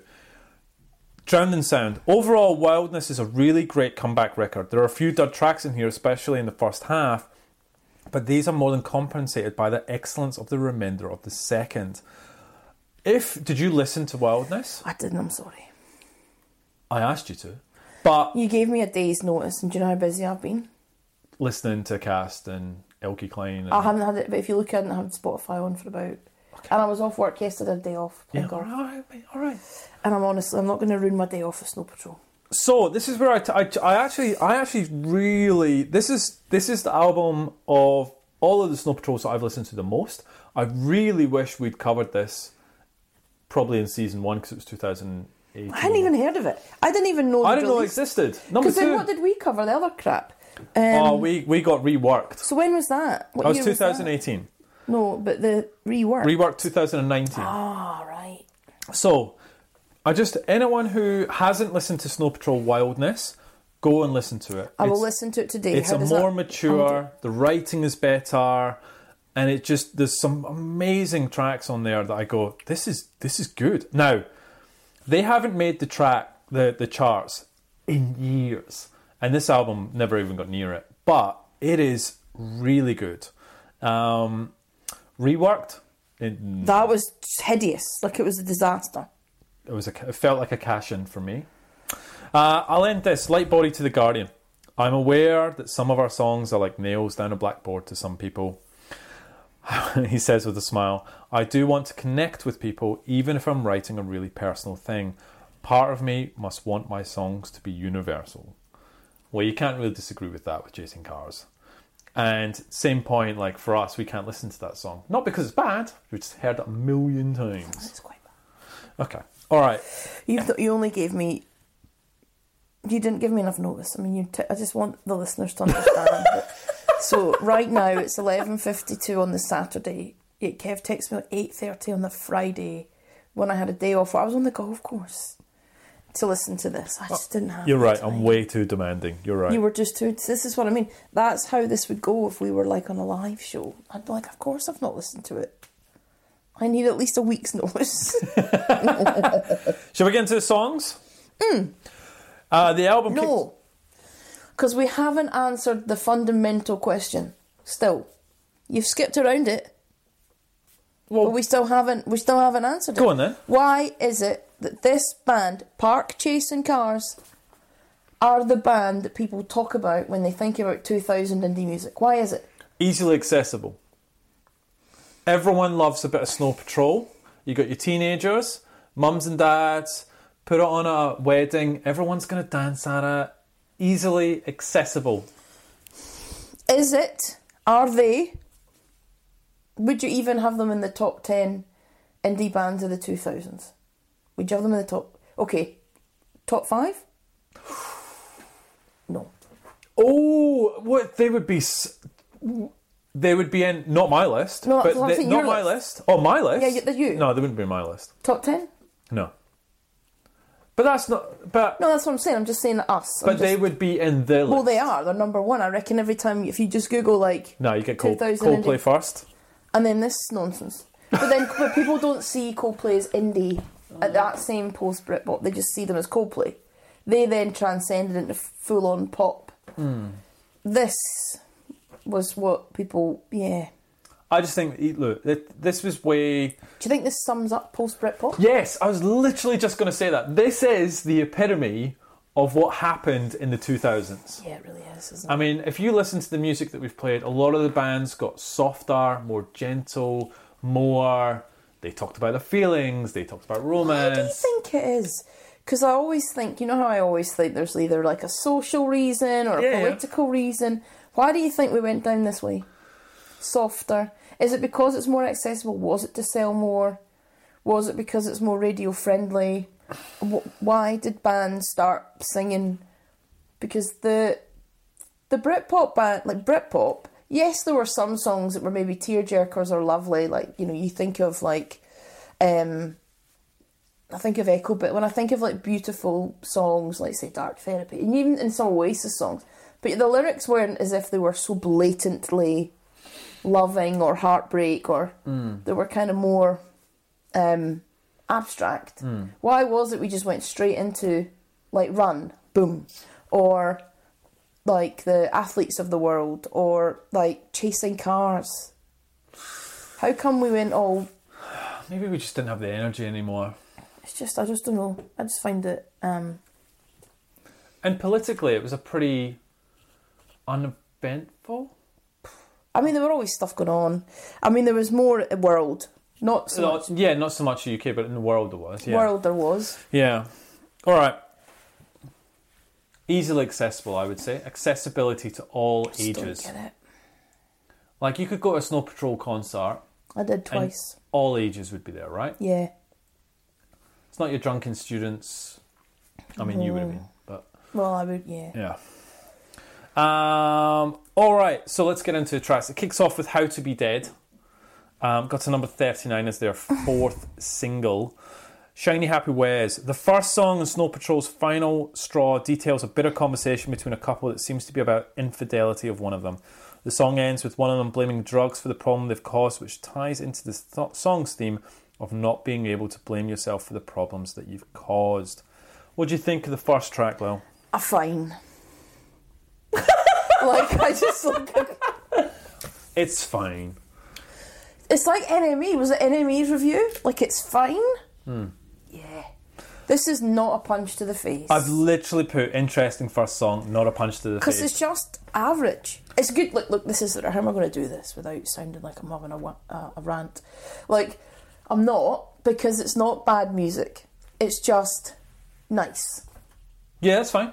Yeah, I, I So it's just how to be dead. I can't even sing it to you, and I've heard it a million times. yeah, yeah. It doesn't doesn't resonate.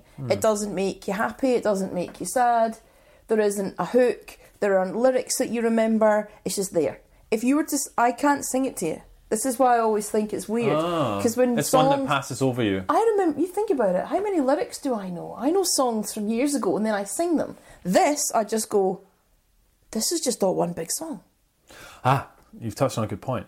The lyrics, though, please take it easy. It can't be all my fault. I haven't made half the mistakes that you've listed so far. Baby, let me explain something. It's all down to drugs. At least I remember taking them and not a lot else. Um, I'm the same with you. You know, it doesn't really tick the box in terms of a perfect intro. It's Fine. it's fine. That's exactly what it is. It's Well, fine. let's play the very fine "How to Be Dead." Please keep your hands down and stop raising your voice. It's hardly what I'd be doing if you gave me a choice. It's a simple suggestion. Can you give me some time? So just say yes or no. Why can't you shoulder the blame? Cause both my shoulders are heavy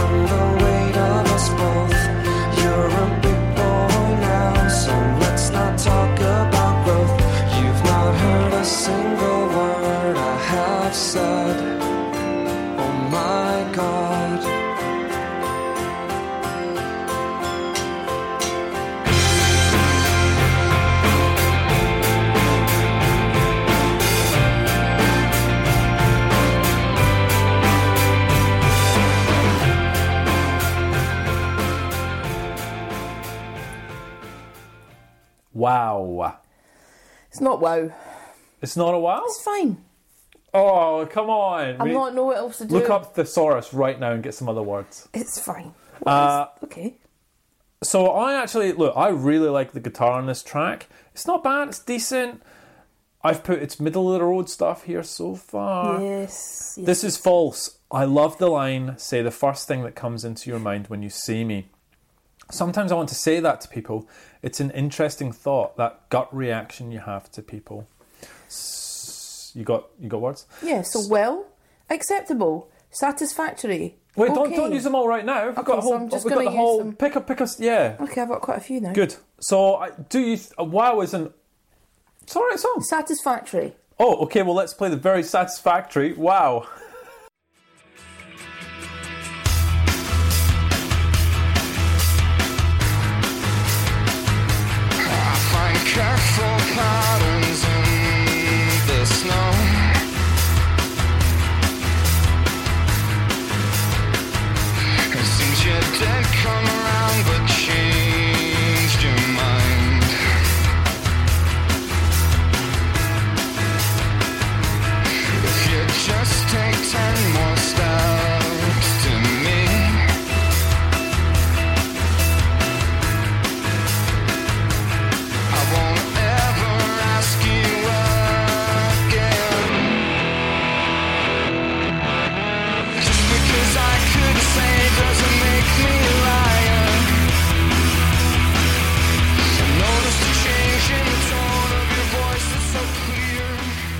Gleaming Auction. Sufficient. How did we get to episode like 75 and we haven't done this so far? Brilliant. Um, I do actually really enjoy the backbeat to this. I actually do like this one. I This know. is probably a bit better than sufficient. Yeah, I, I actually actually really. Best song so far. Oh, even better. I'll take it. Let's play a bit of Gleaming Auction. Of all the things I'd lost,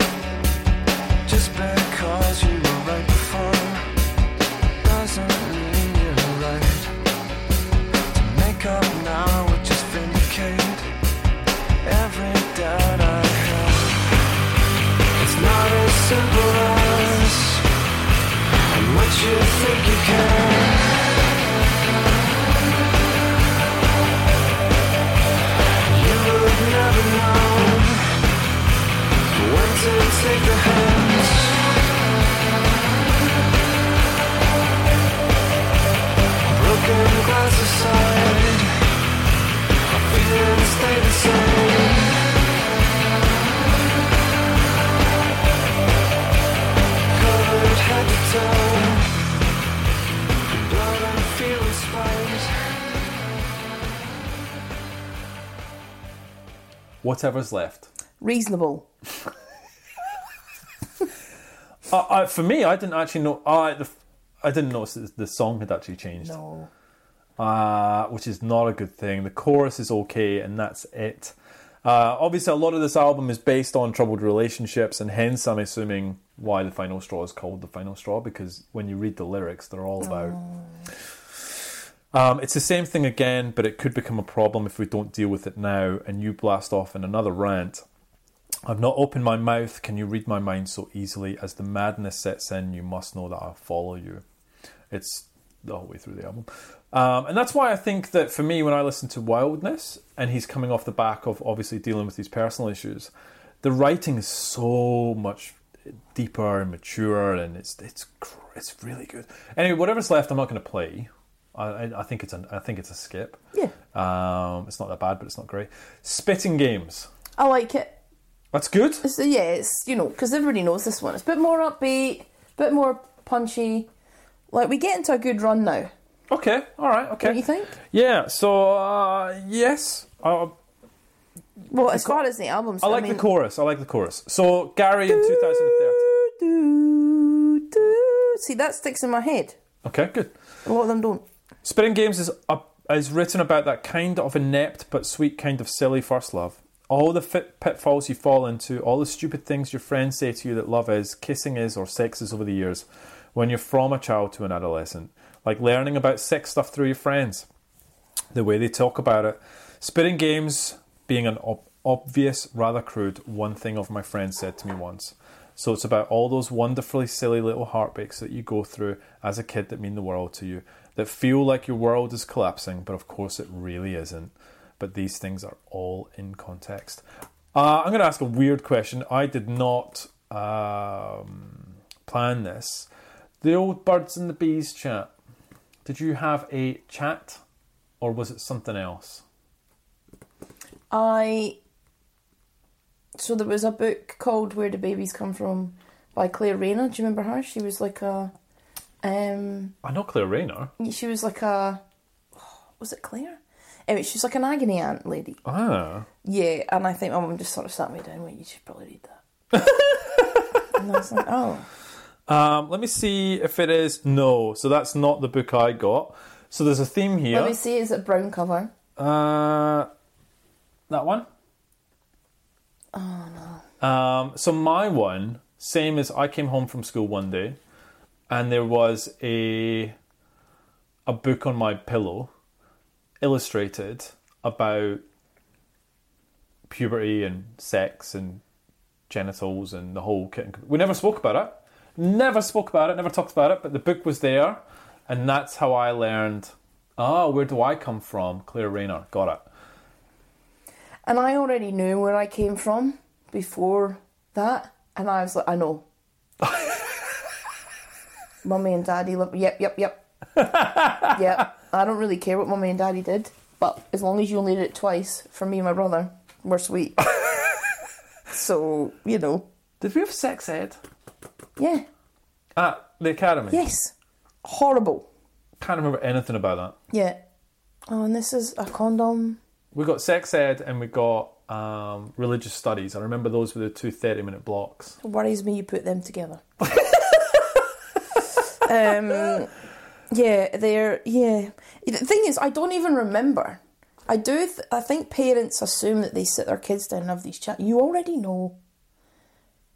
Not like that day when you came home that you were like, oh, "Wow, this is you didn't know already." Yeah.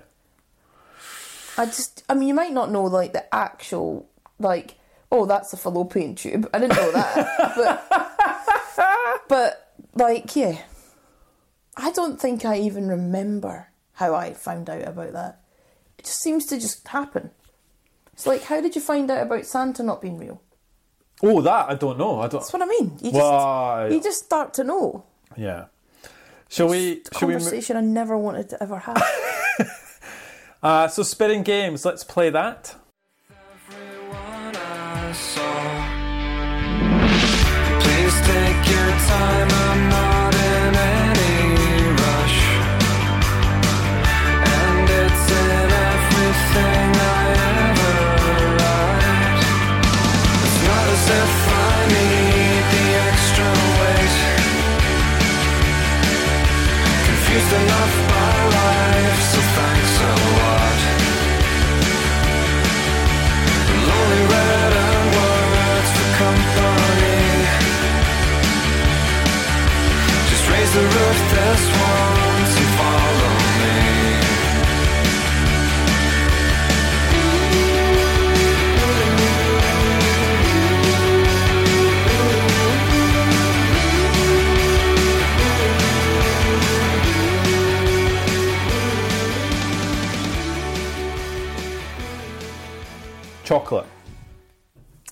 so this was a big song. was a big song. Third single, 24. It got to in the I'm charts. getting really nervous because you've not picked your song and neither have I. And we're nearly at the end. Oh God, we are too. Oh no. We haven't talked about this. Let me just check what my song actually. No, I know what my song is. Are we going to play the one song from this album? Should we check it? Doesn't matter. Let's keep going and see if it's. Mine's the second last one. So's mine. It is what it is. It is what it is. Did you have a backup? What's your backup? I don't have a backup. I went all in on this. We don't need to. what does that say about the album? Tell us it's a good song. So chocolate, right? So according to an interview with the Sunday Times, Gary Lightbody wrote this song after he cheated on his girlfriend. Oh. I just cheated on my girlfriend, well, ex-girlfriend obviously. I was going home and I just started writing it. It's about saying sorry and trying not to use the same old lame excuses. I am a cad and a bounder. I've always disappointed the people I've fallen in love with. Oh. Ouch. Um, also, Chocolate seems like a bouncy, joyful, jubilant kind of song. It's got a big chorus. It was actually written on the ferry home. I used to live in Glasgow, Dundee, then Glasgow, and I would come home on the ferry. I guess the jubilance masks the darker side to the lyrics, something I did I'm not proud of at all. So that's a song about making amends. I still don't know why I called it Chocolate, I really don't. I think there's a lot of masking going on, there's a lot of red herrings. It's about a specific person, so I want them to know it's about them, but I don't want anyone else to know what it's about or who it's about. Um, oh, this is sad. So I found this. This is Joseph wrote this. Uh, this song always reminds me of the last time I saw my eldest brother alive. Driving, driving him back down the country lanes, mostly B roads from South Wales to Milton Keynes. It took over six hours. We stopped for food and just talked, laughed, and caught up with each other. He was like a second father um, to me when we grew up, and we lost touch.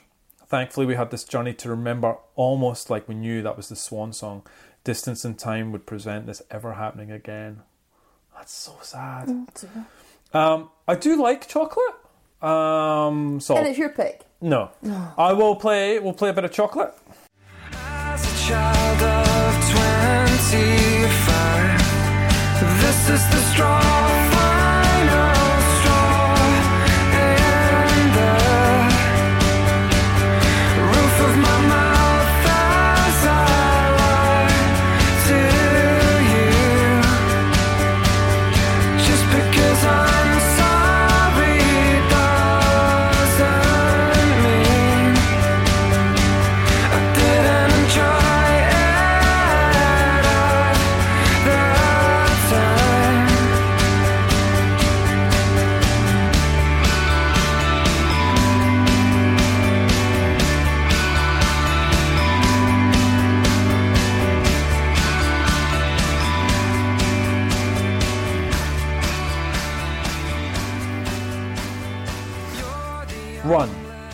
Now,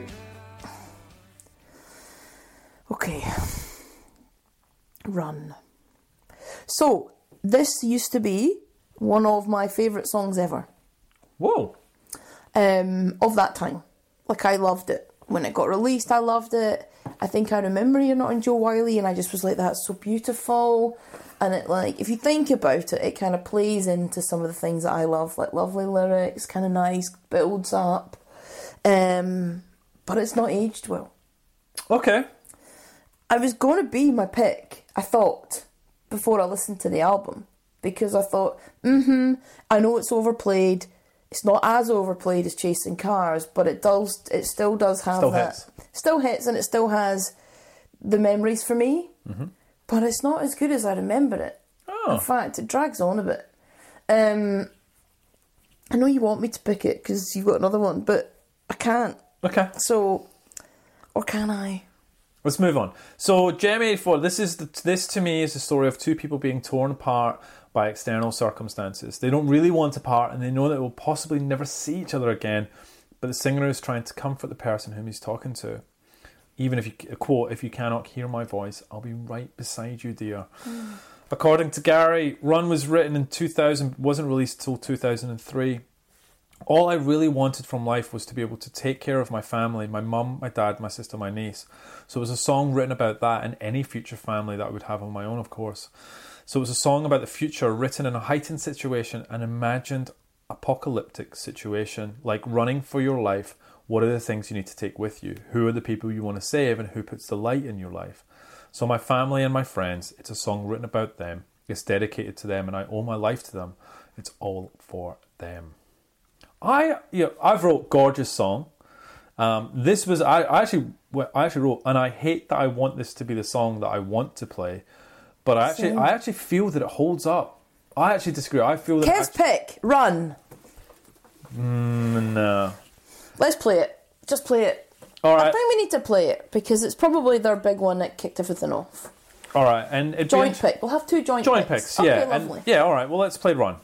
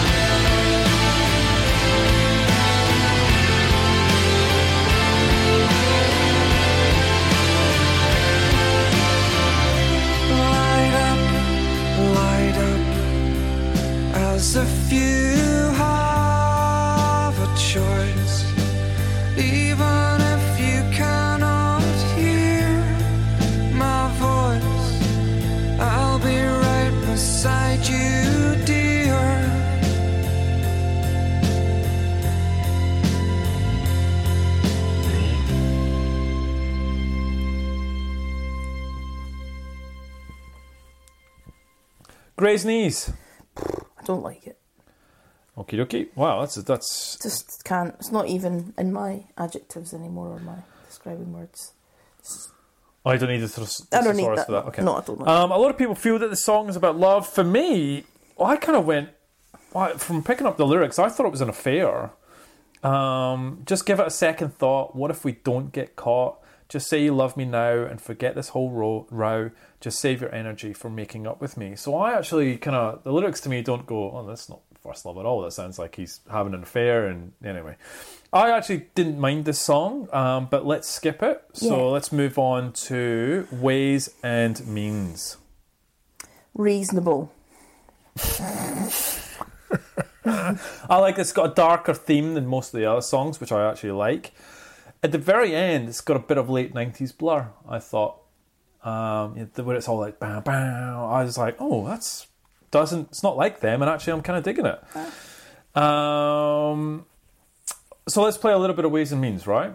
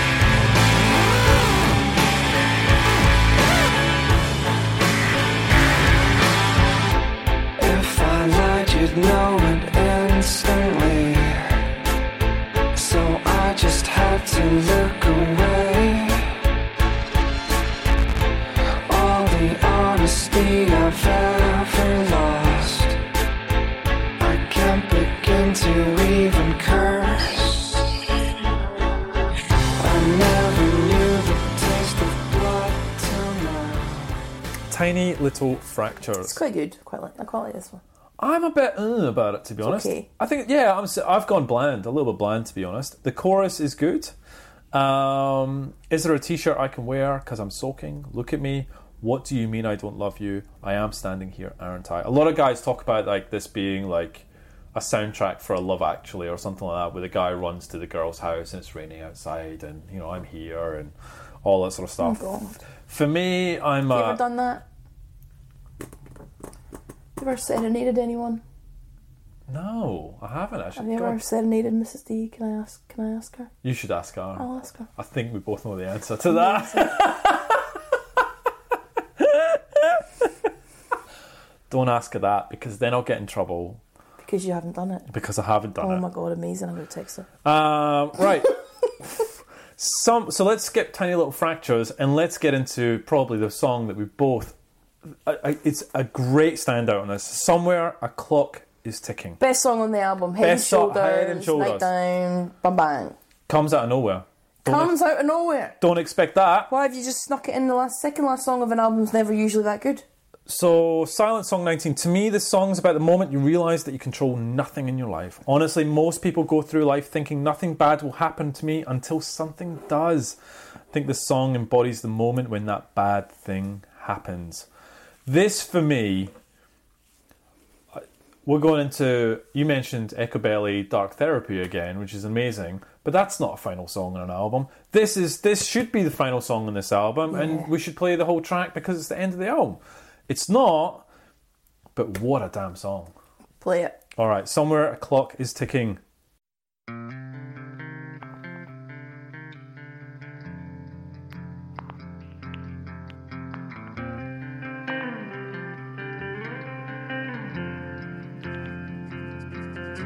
I've got this feeling that there's something that I miss. I could do most anything. Don't you breathe?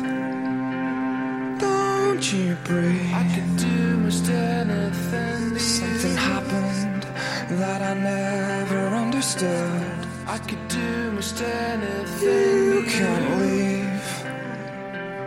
You can't leave. I could do most anything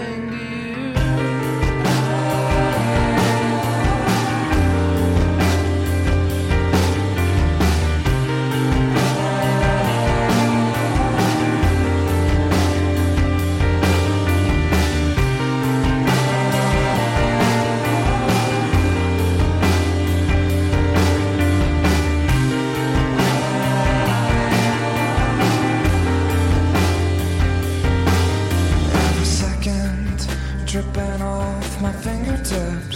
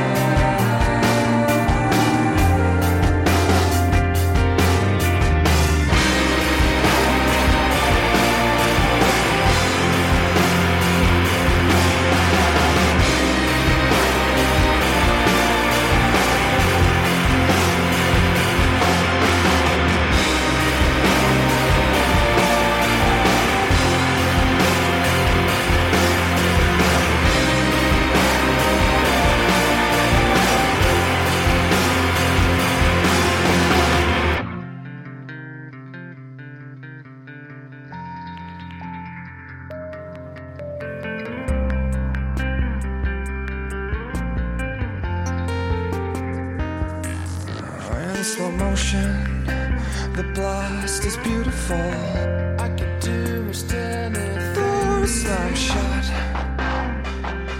Door slam shut. I could do most anything. Our clock is ticking, but it's hidden far away. I could do most anything. Safe and sound. Safe and sound.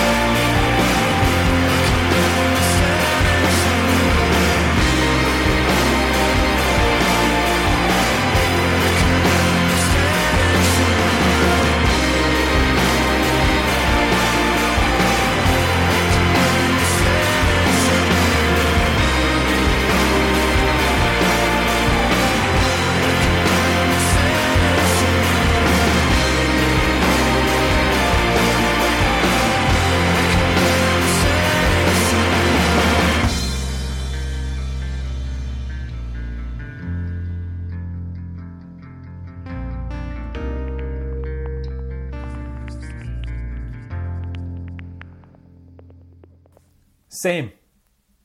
What's your thoughts on the last song? Why bother? Um, adequate. Look, it's all right. It's not bad. Um, but I just got my hurrah. I just got I the know, big I'm belting song. done. I don't need it. Such Uh, a poor. cho- Just end of the album on that, and you're like, bang, done. Yeah, I'm the same. Look, We'll play it to take us out, but I actually, I, I think it's fine. I just, uh, to be honest, I'm done. I'm spent. You've, you've, you've ended the Happy. album for me. Oh, yeah, I'm pretty happy. All right, let's get into the reviews. Kokiro.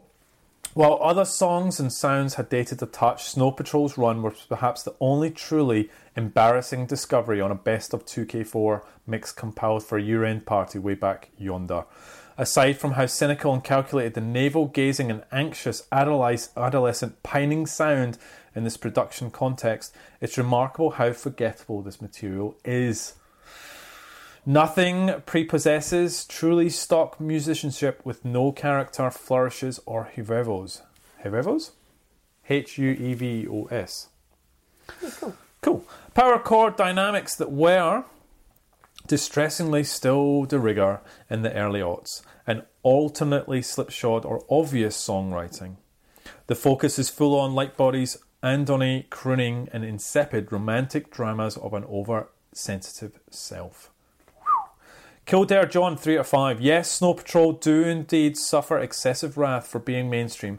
They might also be their own worst enemies, though, for needlessly holding on to indie alternative foundations they choose to cut many moons ago. Final Straw appears after those ties have been 95% exercised, with Lightbody's fake, fake bedsit vocals both complimentary and symptomatic of a band happier to follow, follow than lead. Limited also is the band's creative range, the exciting jitters of their formative years meekly surrendering to whatever Jo Whiley's knuckles are tapping to this week. Off now. Ouch. Atomic Wedgie. What a what a handle. Amazing. Five out of five. I was walking home from BART, the Bay Area Rapid Transit train system, listening to this album on my iPod. iPods. Oh, no. oh man. After it ended, the Beatles' White Album came on. It occurred to me that listening to Final Straw was like listening to an entire album of Dear Prudence. They both have an otherworldly beauty and confidence. Emotions wrong, strong emotions in most of the tracks on Final Straw. In that way, they remind me a bit of early U2 or mid 80s Simple Minds. Except their emotions are much more direct and personal than anything either of those bands ever expressed. It's really amazing because it's so rare to hear drum part play such an important role in this telling of a story. It's quite clear this band was onto something special when they made these recordings. In mind, it is my in my mind, it's one of the better releases over the last years. Five out of five. What Nah. did you give it? Oh no, six and a half. That's actually not bad. I'll see you and I'll give you a seven. It's sort of sums up the album, really, doesn't it? And it sums I would up. have given Eyes Open a seven or a seven and a half.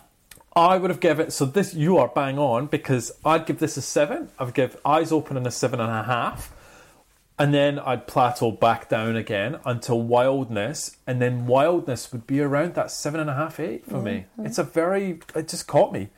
Um, you've seen them live. Talk to me about that. Once in Dundee and then once somewhere else. I'm going to say Edinburgh. Cool. How early? Good, I think, at the time. I don't remember. Um, just the same. Like, I don't remember their songs, I can't remember them live. They're just there, aren't they? Adequate. Oh my god. Well, it just. And is this the is this Snow Patrol that they are adequate? And I don't know. This is a thing. I would it's have so enjoyed myself at the gig. I can't remember anything being bad, but it's not going to be one of those standouts. It's not going to be like when I saw Oasis at the Be Here Now tour and it just sticks in your brain for the rest of your life, or the first time that you see Prodigy, or the first time. It's just fine. it was enjoyable. Just think of all the gigs we've gone to in our life, and I'm meant to remember adequate. They're an enjoyable band. Yeah, They're a fine band. fine. And this is my pro- this is why you know they've tried to change a little bit. They had that electronic album. They've tried to change. The Wildness is probably their most progressive album, and I'm not sure a lot of people have heard it No. because it probably didn't get the radio play that it deserved. But overall, good to talk about Snow Patrol. Snowpatrol.com, Snow Patrol on Twitter. You know they've got that whatever that reimagination album or whatever Awful. it was called. If you want to dig No, into don't. that, Don't. And they've just released something else. what else did they just release? Just hold your horses. Oh, well. Um, and I'll talk about the final episode Oofed. coming up. So we're going to finish season two a little bit early. Uh, we've both got a lot of stuff going on, and I think we've sort of reached the end of our journey with what came next after Britpop. Well, that I think it's more about that because I was thinking you want to end it, and we want to do a joint pick. We wanted to end it on a, you know, big one. Is it controversial? It might be, but something that will really be like, okay, bye. Mm. And I wasn't going to be Snow Patrol, so No, so we. Did you find it? So next episode, we're going big, and we're going, and it actually just hit its 20 year anniversary as well. So oofed. perfect, perfect timing. The band is Radiohead. The album is Kid A. Oh, Did you forget we were doing that?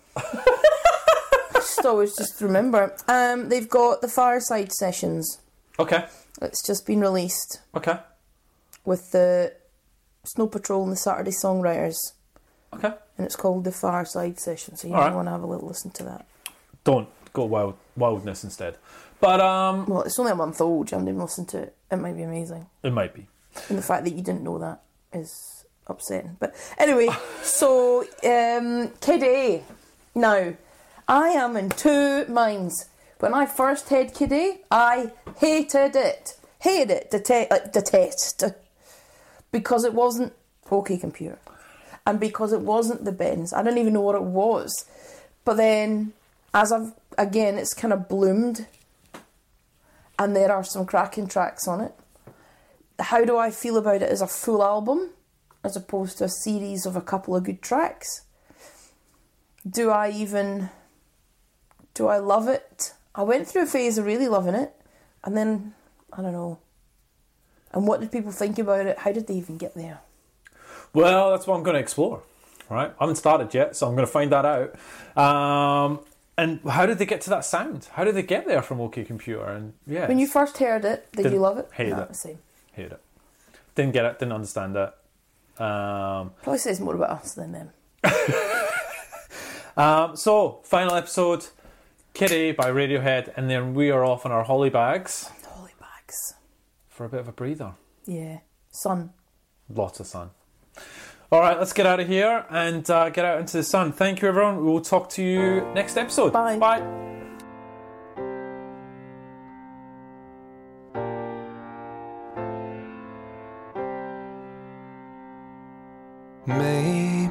somewhere else will not be half as cold as me.